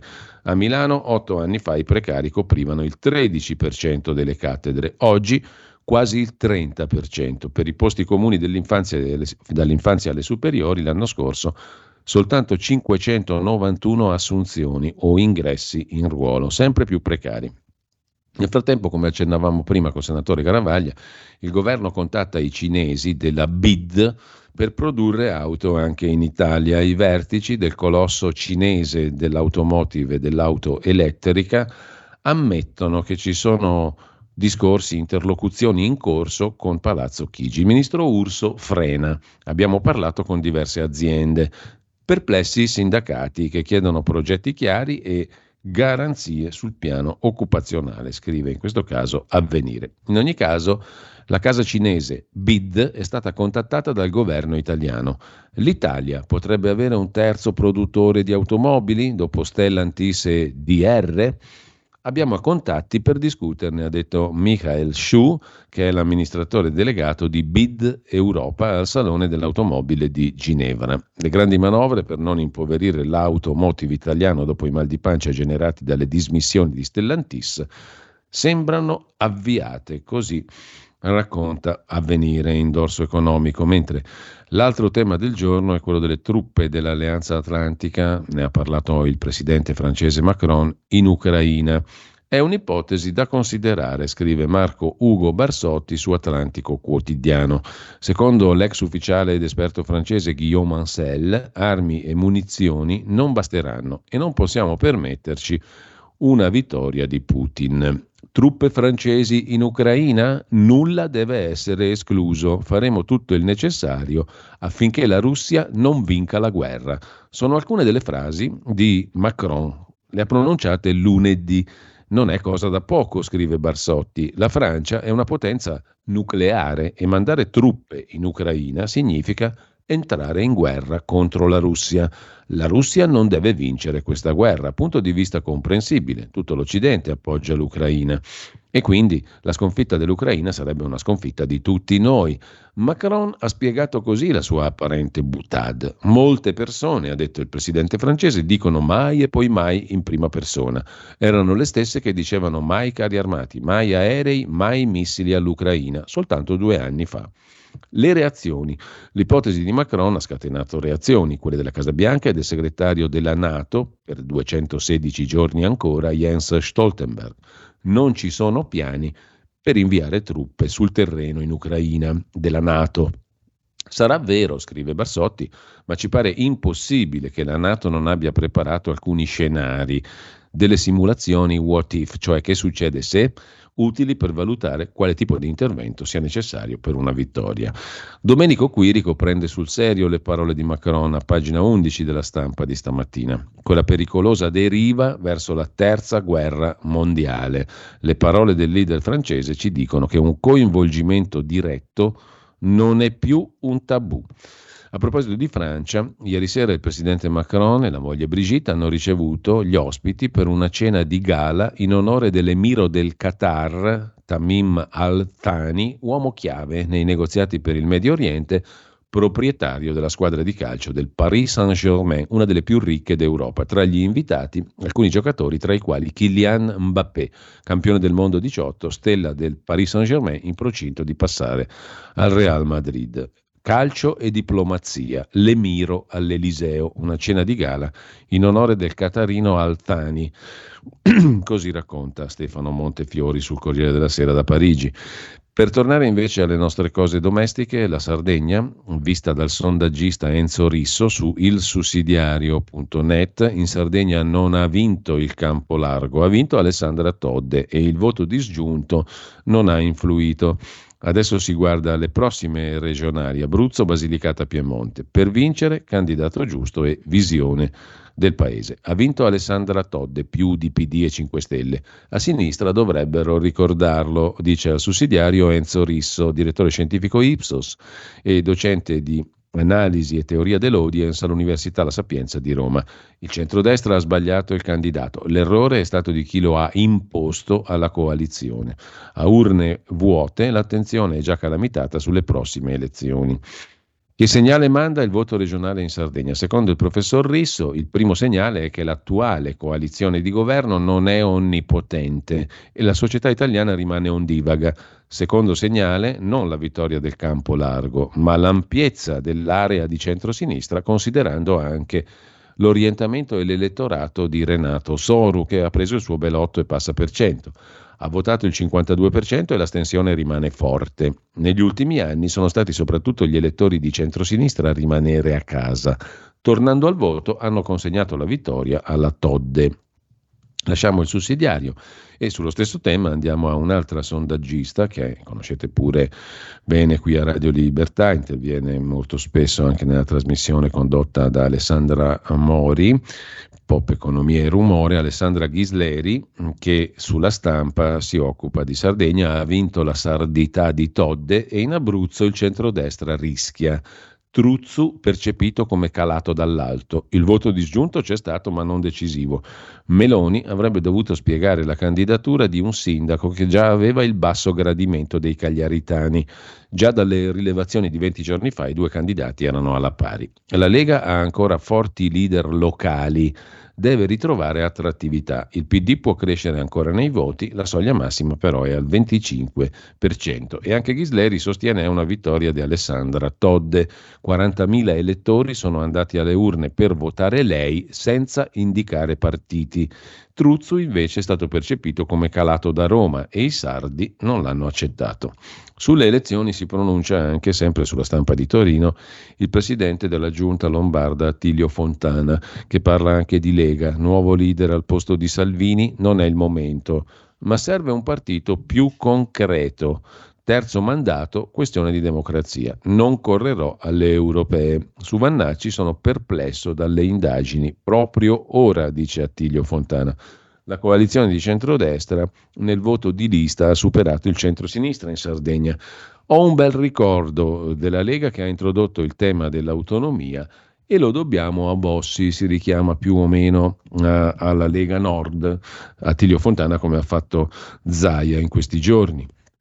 A proposito di Attilio Fontana, gli scampati al 7 ottobre alla strage di israeliani, i sopravvissuti israeliani hanno raccontato proprio al Pirellone ieri in Regione Lombardia tutto l'orrore delle violenze di Hamas. In Regione Lombardia le testimonianze di chi ha ancora i parenti fra gli ostaggi in questi giorni.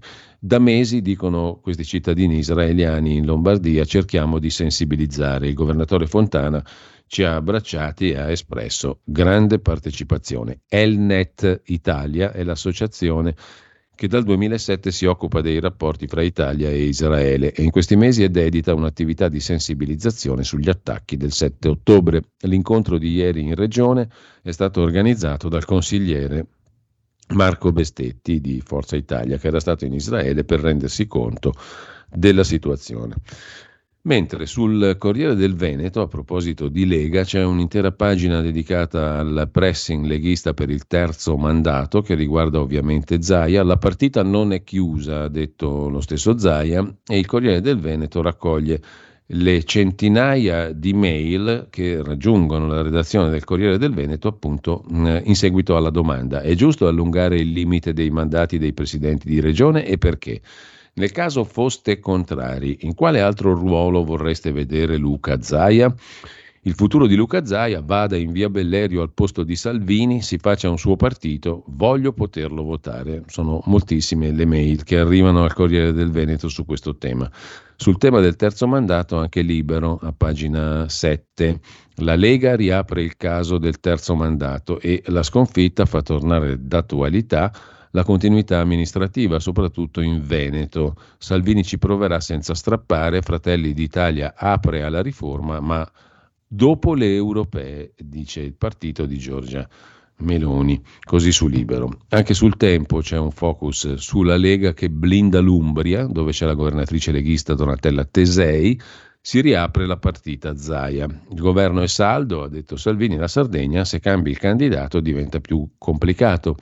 Il vice segretario Crippa respinge le accuse sul voto disgiunto e rilancia. Le persone non si scelgono con i rapporti di forza. C'è un'intervista al vicepresidente leghista del Senato, Gianmarco Centinaio, se non si ascoltano i territori si perde, il terzo mandato è un segno di democrazia, così sul tempo di Roma, Pietro De Leo. Cambiando completamente argomento, invece una notizia che è scivolata via, Chiara Spagnolo se ne occupa molto dettagliatamente come suo solito e molto precisamente su Repubblica nel dorso pugliese, barese, ma la questione ha una rilevanza ben più che pugliese, è la questione sempiterna dei rapporti tra la malavita organizzata, la mafia e la politica. Il nipote del boss mafioso pugliese Parisi parlava dell'ex consigliere regionale Olivieri, avvocato, dicendo prestami i soldi per la campagna. In un'intercettazione il racconto del nipote del boss su una richiesta di 200.000 euro dall'ex consigliere regionale in vista delle comunali 2019 in cui fu eletta la moglie a Bari. Moglie eletta in lista di centrodestra che poi passa con il PD e sostiene l'attuale sindaco di Bari del PD De Caro, che è anche presidente dell'Associazione Nazionale dei Comuni Italiani, Lanci. Lui adesso è in carcere, lei ai domiciliari. Olivieri mi ha chiesto 200.000 euro dicendo per favore puoi chiederli a tuo zio che gli servono per la campagna elettorale. È in un'intercettazione che Tommaso Lovreglio rivela che Giacomo Olivieri avrebbe avuto rapporti solidi con suo zio Savinuccio Parisi, il boss mafioso di Bari, Iapigia, al punto da volergli chiedere un prestito per finanziare la campagna elettorale della moglie Maria Carmen Lorusso eletta al comune nel 19 in una lista a sostegno del candidato sindaco di centrodestra di Rella. Doveva comprare voti, ha sostenuto la direzione antimafia che ha fatto finire in carcere l'avvocato e la moglie ai domiciliari nell'ambito di una maxi operazione con 130 misure cautelari. I pubblici ministeri hanno ricostruito quello che hanno definito il sistema Olivieri, che sarebbe stato già utilizzato alle primarie del centrodestra nel febbraio del 19, anche quelle presumibilmente vinte grazie all'intervento dei clan mafiosi di Iapigia, con tanto di foto che mostrava l'arrivo di Tommaso Lovreglio, nipote del boss, all'hotel Sheraton, e si preparava a mettere in campo il tutto anche per le elezioni regionali del 2020. Dopodiché la signora è passata con il PD, col centro-sinistra. Da Bari ci spostiamo a Milano, come sapete Milano era stata definita la seconda città pugliese fuori dai confini della Puglia per numero di abitanti pugliesi, giusto appunto, una volta l'immigrazione dalla Puglia a Milano negli anni 50-60 era fortissima, tale appunto da farne dopo Bari la seconda città di Puglia. Non c'entra niente, ma era solo per collegare con la notizia precedente, vi segnalo su Milano il sempre stimolante sito eh, curato da Luca Beltrami Gadola, che ha fatto per una vita il costruttore edile e che quindi di cantieri se ne intende, che apre oggi il homepage con un pezzo assai interessante sui morti di Firenze nel cantiere edile che doveva fare la nuova sede dell'Esselunga. Il perché? Perché la filiera dell'edilizia ha troppi anelli deboli. Tra tutte le attività manifatturiere, scrive Beltrami Gadola su arcipelagomilano.org, credo che l'edilizia abbia il non invidiabile primato di morti e feriti gravemente. Le cause sono moltissime, sono in gran parte da attribuirsi alle medie e piccole imprese e per la loro impreparazione tecnica. Non esiste alcun documento di abilitazione vera per chi voglia mettersi a fare l'impresario edile. Tutto il resto lo trovate su arcipelagomilano.org. Ci fermiamo un attimo con la pausa musicale e poi l'Italia da fare con Alessandro Morelli. Per interagire con Radio Libertà, inviaci un messaggio di testo, audio, video al nuovo numero dedicato a te 340 6709 659 340 6709 659 Rimani connesso con Radio Libertà, la tua radio.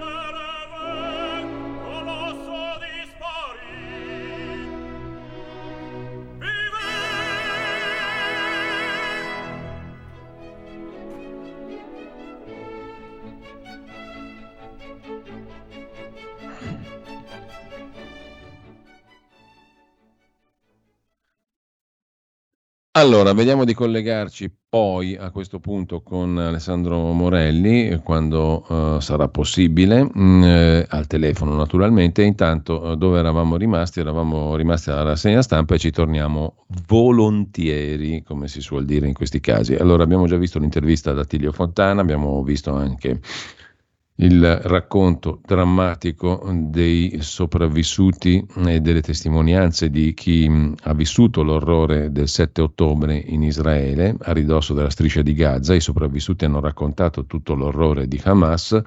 La Lombardia è amica di Israele. Questo è il motto che ha animato il momento della testimonianza. Ieri al grattacielo Pirelli due sopravvissuti al massacro di Hamas hanno raccontato quello che hanno vissuto e visto. La sala è stata sorprendentemente affollata, su tutti Marco Bestetti, consigliere regionale di Fratelli d'Italia, non Forza Italia, come ho detto prima, insieme a Elnet Italia, una organizzazione non governativa impegnata dal 2007 a rafforzare le relazioni di amicizia tra Europa e Israele. Il terzo mandato, la Sardegna, la Lega l'abbiamo visto prima, Bari ne abbiamo parlato, arcipelagomilano.org, leggetevelo perché è pieno di articoli interessanti. Oltre ai morti di Firenze e al perché, il fatto che sottolinea un esperto del settore, Luca Beltrami Gadola, che per tanti anni ha avuto un'impresa di famiglia operante a Milano e non solo, le cause del fatto che nell'edilizia ci sia un primato di morti e feriti gravemente, le cause sono eh, moltissime e in gran parte da attribuirsi alle piccole e medie imprese, sottolinea Beltrami Gadola, che sono impreparate dal punto di vista tecnico e non esiste alcun documento di vera abilitazione per chi voglia fare l'impresario edile la cosa che avevamo già registrato e che denunciava anche l'ANCE, no? che molte imprese possono iscriversi senza avere specifiche eh, esperienze e capacità nel settore edilizio. Altra cosa evidentemente è per le imprese di media o grande dimensione, sottolinea Beltrami Gadola, che necessitano di specifiche autorizzazioni e devono avere requisiti specifici, a cominciare da un coordinatore della sicurezza che gerarchicamente è ai vertici dell'impresa perché ha tutti i poteri fino a sospendere l'attività. Se a suo giudizio insindacabile si stanno mettendo in atto procedure edilizie che compromettano l'incolumità dei lavoratori. Questo vale per le grandi imprese di medio-grande dimensione. Quando i lavori sono particolarmente complessi, come è il caso di posizionamento di elementi prefabbricati di grandi dimensioni in calcestruzzo o in acciaio, a mio modo di vedere, da vecchio costruttore, scrive Beltrami Gadola, il coordinatore della sicurezza dovrebbe essere sempre presente, anche se questo obbligo non è sancito. Detto ciò, non voglio metter becco in un procedimento che la magistratura ha avviato e che in tempi non rapidi, con l'ausilio di esperti delle parti, sancirà in capo a chi vada la responsabilità dell'accaduto a Firenze. Da quando ho preso in mano l'impresa di famiglia, 1970, ricorda Luca Beltrami Gadola su arcipelagomilano.org e ho continuato a esercitare il mio ruolo fino al 2009, ho visto cambiare il mondo delle costruzioni con continuità e alle volte con grande rapidità, ma di questo non sembra essersi accorto il legislatore, il quale con grande lentezza ha provveduto a emanare norme che concernevano quasi esclusivamente i lavori pubblici, non privati. La norma principale per il settore lavori pubblici è contenuta nel nuovo codice appalti, decreto legislativo 36-2023, che modifica, peggiorandolo, il codice degli appalti in vigore fino all'anno scorso. Questo decreto legislativo, come sempre, è posto a tutela dello Stato per gli acquisti che deve fare in tutti i settori, principalmente i lavori pubblici. Mancando norme per il settore privato che sarebbero necessarie, valgono i quattro codici che vanno applicati nel caso di incidenti sul lavoro. A questi si devono aggiungere le buone prassi validate dalla Commissione consultiva permanente per la salute e sicurezza sul lavoro, decreto legislativo 81-2008, istituita presso il Ministero del Lavoro e delle Politiche Sociali, che definisce le buone prassi come soluzioni organizzative o procedurali coerenti con la normativa vigente e le norme di buona tecnica. Naturalmente esistono poi norme generali a tutela del lavoro e poi appunto c'è l'analisi di Luca Beltrami Gadola sull'ultima versione del codice degli appalti. Ora c'è eh, a proposito di codice degli appalti anche Alessandro Morelli, per cui sigla dalla regia e possiamo iniziare la nostra rubrica L'Italia da fare. Va ora in onda L'Italia da fare, il punto sulla politica economica con Alessandro Morelli.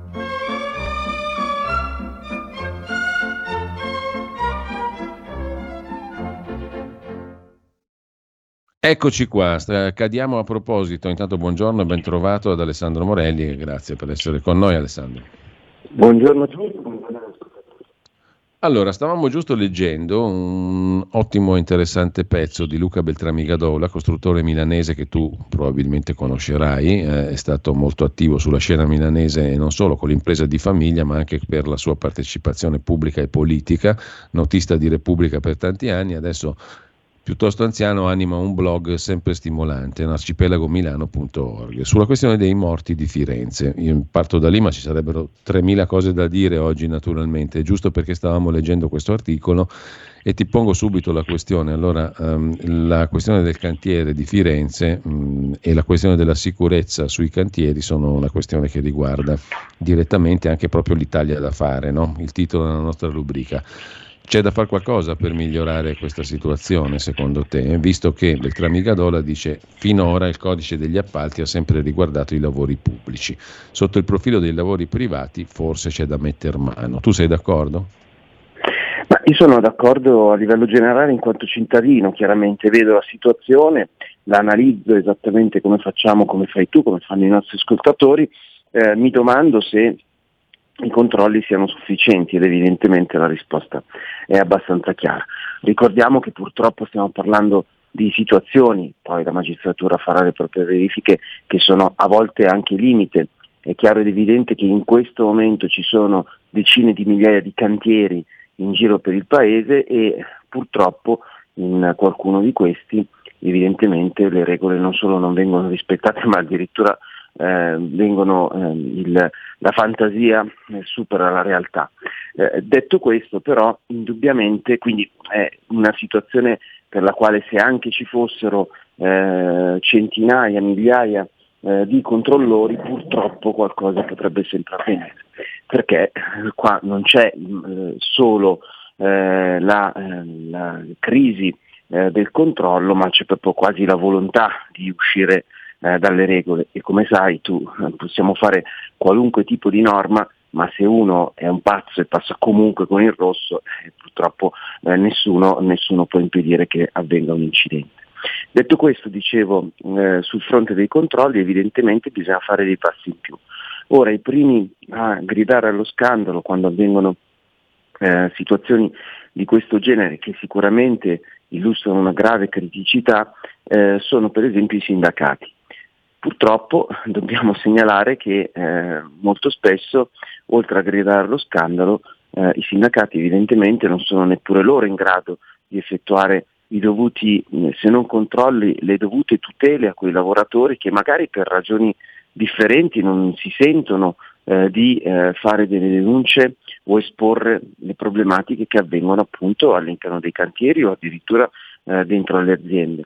Questo è un grande punto di domanda che chiaramente deve coinvolgere eh, la, mm, il profilo legislativo, quindi il Parlamento e il Governo, ma dall'altra parte deve per forza coinvolgere anche le parti sociali. Qui tutti, um, siamo tutti in, quattro, in, quanto cittadini, ognuno per la propria ehm, eh, quantità e qualità di responsabilità rispetto a questo argomento, ma abbiamo tutti un doveroso eh, impegno che ci dobbiamo assumere per cercare comunque di risolvere una situazione che, come vi dicevo, eh, a volte veramente in alcune realtà purtroppo supera, dove la creatività supera la, la realtà.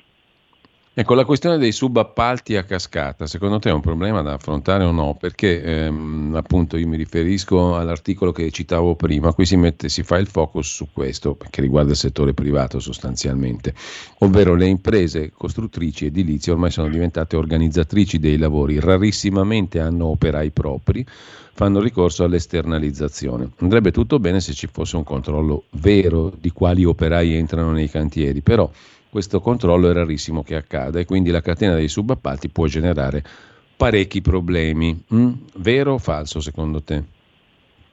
Ma ehm, sicuramente, come dicevo, eh, quando fai una norma che deve toccare così, tanti, eh, così tante realtà, ribadisco, io in questo momento Giulio sono all'Aquila, eh, c'è chiaramente sì. forte la campagna elettorale per eh, l'Abruzzo e puoi solo immaginare eh, se non ci sei stato ultimamente ancora quanti cantieri solo ci siano in una città che come sappiamo purtroppo è stata vittima di un pesantissimo terremoto addirittura nel 2009. Quindi in ogni eh, città, lasciamo stare il caso aquilano e delle, delle, aree terremotate dove appunto anche in questo caso parliamo di eh, casi limite, ma in giro per il paese ci sono eh, decine di migliaia di cantieri in questo momento.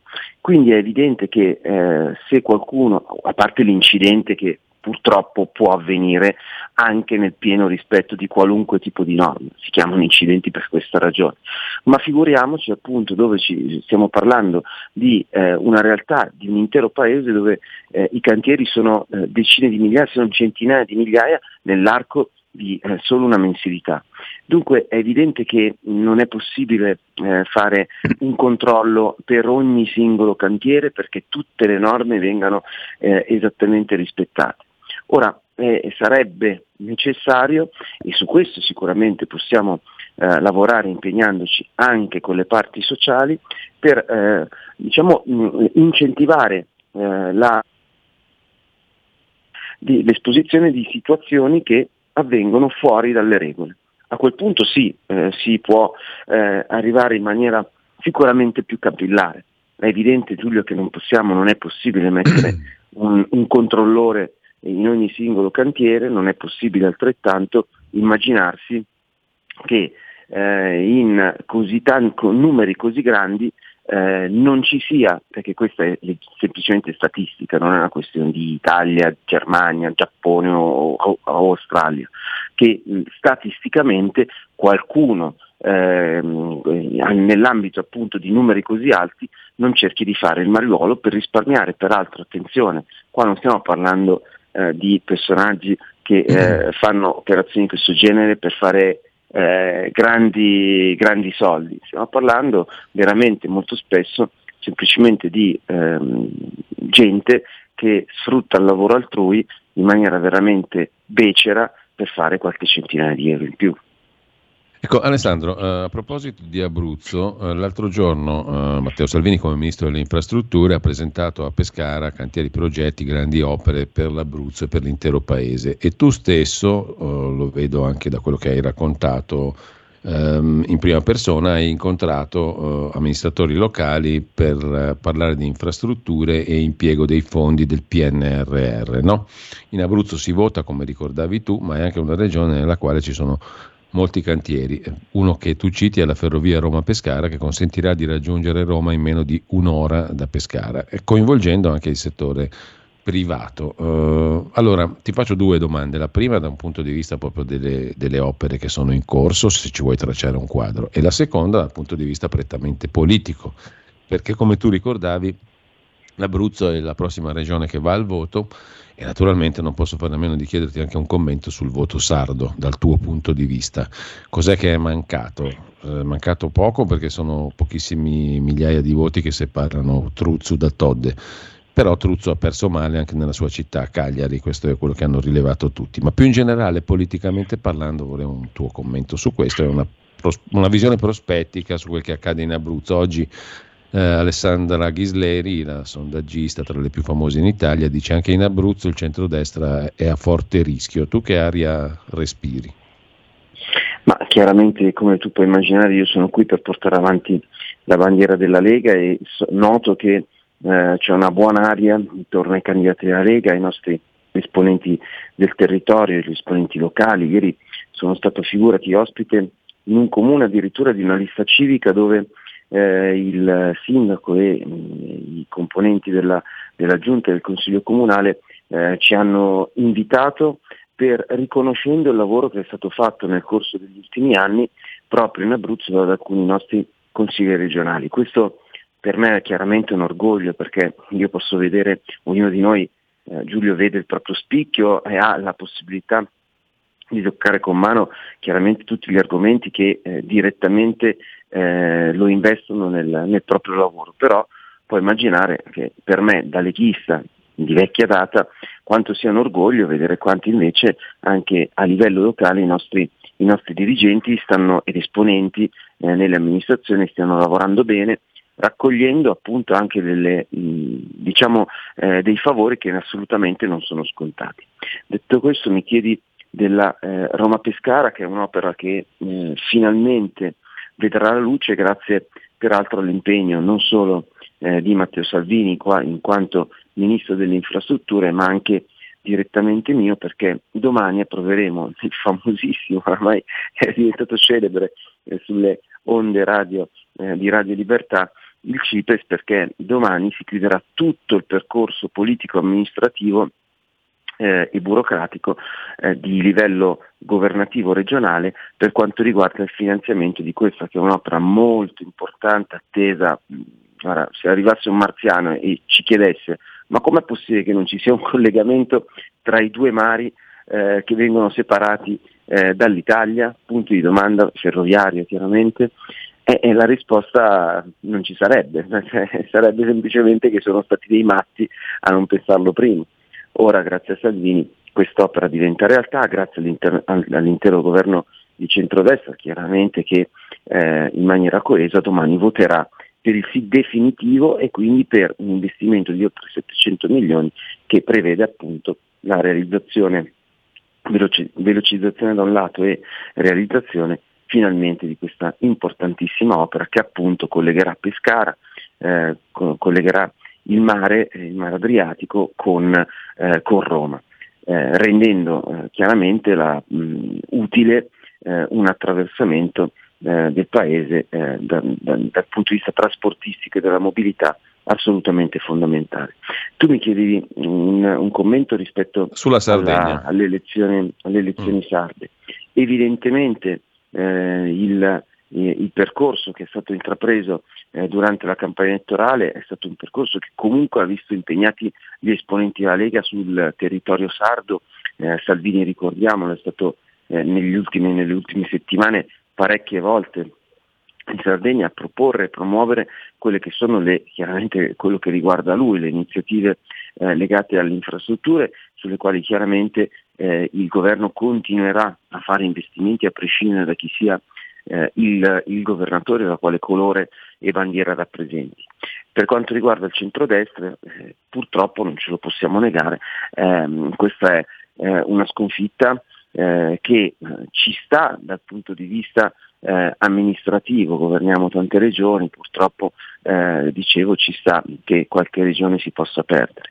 Eh, evidentemente rimane la mano in bocca per il bassissimo numero di eh, voti di, di, scarto tra la vincitrice e mm. eh, il perdente, il, il, eh, il dottor Truzzu, ma rimane evidentemente sul tavolo il fatto che, e l'analisi di leader la dovranno fare assolutamente, eh, del voto invece di scarto tra le liste e il candidato. Questo è il fatto che il candidato purtroppo abbia eh, subito una cocente sconfitta proprio nella città che lui stesso amministra. È evidente che eh, l'analisi è abbastanza semplice, l'abbiamo già fatta, quindi ehm, ora i leader dovranno prendere atto eh, di una eh, situazione che, come la Lega ha sempre espresso, essendo il federalismo, l'autonomia, eh, il DNA non solo del nostro modello di politica all'esterno, ma il modello di politica all'interno. Sapete che le liste della Lega per um, praticamente tutte le elezioni, eh, le proposte delle liste della Lega partono, nella Lega stessa, dalle, dai suggerimenti, dalle proposte che vengono approvate dai, dalle segreterie provinciali della Lega. Sono i territori che devono esprimere quindi dal nostro punto di vista i migliori candidati possibili. In questa occasione purtroppo la scelta è arrivata, è arrivata da Roma. Eh, spero che questa sia una importante lezione ehm, che eh, insomma, il governo di centrodestra eh, possa acquisire per il futuro eh, della, del percorso politico che ci vede impegnati. Detto questo, francamente, eh, in Abruzzo c'è una situazione molto diversa, qua c'è un intero campo largo, mentre come sappiamo in, ehm, in Sardegna la sinistra era spaccata, sì. eh, quindi il presidente Marsiglio di Fratelli d'Italia fa una corsa per essere riconfermato, io eh, vi dico, eh, l'aria mi sembra buona, eh, Ghiseri giustamente dirà la sua, però eh, io rimango in attesa delle urne il 10 di marzo, ricordando a tutti di fare magari, se hanno qualche parente amico, di fare una bella chiamata se, siete, se i nostri ascoltatori non sono abruzzesi, perché quello che vi faccio notare è ancora una volta eh, la scarsa eh, informazione che c'è semplicemente in giro per le strade, per le città, rispetto a un appuntamento elettorale che invece è molto importante, perché avere una regione eh, governata dal centrodestra coerentemente con eh, gli obiettivi di centrodestra del governo ehm, semplicemente semplifica il lavoro di tutti. E qui appunto mi allargo, non parlo solo del tema delle infrastrutture che sottolineo non hanno alcun colore, le infrastrutture se devono essere fatte, devono essere fatte dalla sinistra, dal, dalla centrodestra, da, da tutti, è molto differente per quanto riguarda altri argomenti che toccano i nostri valori. Penso al tema della famiglia, penso al tema della cannabis, che sai in questi giorni è diventata una priorità assoluta del, sì. della segretaria Elish Line che l'ha ricordata come eh, priorità del Partito Democratico. Eh, che mh, questo quasi mi onora perché mi ricorda eh, di motivare per bene il fatto che noi siamo diversi dagli altri, cosa che come saprai Giulio te l'ho raccontato tante volte, quando facevo campagna elettorale mi dava molto fastidio essere paragonato agli altri. Non vado a votare quando andavo a volantinare al mercato di Grottosoglio, non vado a vot- di Milano, va- non vado a votare perché sono tutti uguali. No, questa accusare me di essere simile a un politico come Beppe Sala, francamente, mi, come, come, puoi immaginare, come i nostri ascoltatori possono immaginare, mi lascia è una coltellata. Quindi, benissimo, siamo profondamente diversi, ognuno con i propri valori, eh, ma eh, appunto in coerenza io ritengo sia molto utile fare eh, letteralmente il voto utile anche per le regioni. Ecco Alessandro, abbiamo pochi minuti ancora, però eh, a proposito di voto, mh, mm, una questione che non riguarda direttamente le singole consultazioni elettorali, eh, regionali o eh, anche comunali che siano, però che riguarda eh, l'attitudine e il sentire comune dell'elettore, del cittadino.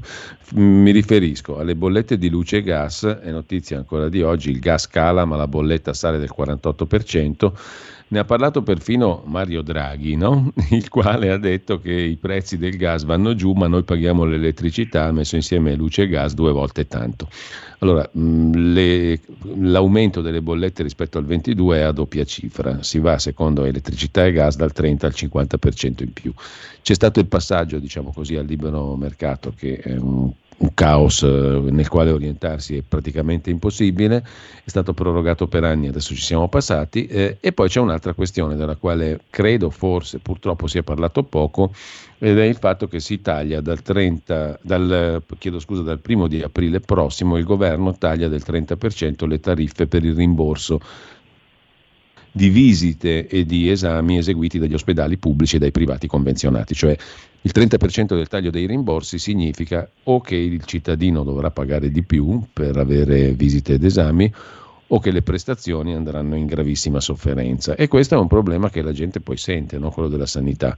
Eh, te, lo dico, te, lo dico, perché non ha a che fare né con la Sardegna né con l'Abruzzo né con le altre elezioni, però diciamo forse con il sentire comune dei cittadini. No? I quali poi dicono la benzina rincara, la sanità è quel che è, eh, la luce e il gas eh, rincarano e io punisco chi è al governo, sinteticamente, no? Chiaramente hai perfettamente ragione. Eh, oggi ci troviamo in una situazione, sentire dalle tue parole riportare Mario Draghi che ci dice eh, appunto quasi bacchettandoci. Eh, è paradossale, no? È paradossale perché oggi se noi siamo dovuti uscire dalla eh, logica del mercato tutelato, come sai, è eh, dovuto al fatto che qualcuno prima di noi eh, ha lasciato questa patata bollente, questa letterale eh, bomba orologeria eh, accesa eh, facendo le, le scelte in maniera totalmente autonoma. Quindi che oggi Draghi, che di fatto è uno dei responsabili di questa, di questa situazione, imputi con la, con la bacchetta del professore eh, al, al, governo di centrodestra una responsabilità che non è del governo di centrodestra, ma che appunto ci siamo dovuti sobbarcare eh, durante il nostro periodo eh, di governo, francamente diciamo che mh, essere ridicolo è eh, persino poco, perché eh, con tutto rispetto per eh, il grande professor Draghi, eh, francamente ehm, direzione in questo caso non ne può assolutamente dare. Eh, siamo in una fase eh, che chiaramente tu eh, stai esponendo alcuni delle, degli spunti che sono evidentemente dei veri e propri nodi che sono, stanno venendo al pettine. Eh, ti ricordo che questo governo è stato il primo a, invertire il segno matematico davanti al bilancio generale eh, della sanità pubblica. Le regioni oggi hanno un'importantissima, ehm, un'importantissima responsabilità rispetto a questo argomento che è un argomento gestito, come sappiamo, in maniera autonoma dalle singole regioni. Eh, è chiaro che una serie di nodi che purtroppo sono stati eh, prolungati nel corso del, degli ultimi anni stanno venendo al pettine e il governo di centrodestra si ritrova in una situazione complicata. Ora chiaramente tu mi dirai, ok, hai ragione, la fotografia della situazione è evidente anche perché è, è nei fatti, non è che mi sto inventando eh, nulla per giustificare eh, quello che sta avvenendo, ma che cosa fate per eh, invertire questa rotta? Ora, dicevo appunto, non solo dal punto di vista economico c'è stato un più rispetto al settore della sanità e l'auspicio è che le regioni possano fare la loro parte rispetto a questo, a questo argomento, eh, 500 milioni di questi 3 miliardi sono proprio dedicati al, al taglio delle, eh, delle liste d'attesa e eh, le regioni a loro volta potranno dedicare questi 3 miliardi che sono, arrivano dal governo eh, per ehm, di, diminuire i costi per quanto riguarda appunto i servizi, i servizi sanitari. Rimane però eh, un aspetto che è un aspetto fondamentale. Noi abbiamo vissuto una, Uh, un periodo nel, che ancora oggi, eh, che anche in questo caso eh, dobbiamo semplicemente fotografare, eh, nel quale purtroppo il, i medici di medicina generale sono diventati sostanzialmente degli scribacchini. Ehm, tu sai perfettamente quanto, eh, ribadisco il purtroppo, eh, chiunque di noi abbia la necessità di andare da un medico di base, molto spesso il medico di base, a meno che non sia proprio ancora il, il vecchio eh, medico di paese che ti fa la visita, eh, ti dà dei suggerimenti e eh, esprime una propria opinione, molto semplicemente che cosa fa? Eh, manco ti visitano oramai, eh, ti dicono quale sia il tuo, il tuo problema e una volta eh, insomma, verificato che il problema sussista ti prescrive la visita specialistica tale, la, l'indagine diagnostica o l'esame tal'altro. Questo chiaramente non è più accettabile, eh, innanzitutto perché eh, questo causa delle lungaggini per quanto riguarda la risposta a persone che hanno veramente la necessità di, eh, di, fare delle visite magari a volte persino urgenti e dall'altra parte perché intasa anche dal punto di vista eh, dei, eh, dei, conti eh, delle situazioni perché molto semplicemente vengono erogati dei servizi che sono sostanzialmente inappropriati sono ingiustificabili e inappropriati. Allora, Ora, Alessandro, prego.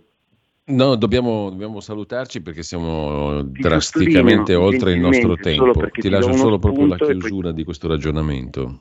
Giulio, eh, solo per darti uno spunto e magari per poter approfondire la materia, ti suggerisco di sentire la collega ehm, Cristina Cantù che si occupa di questo argomento e che ha fatto un'interessantissima proposta di legge proprio per rivedere il settore dell'emergenza-urgenza e dei medici di medicina generale.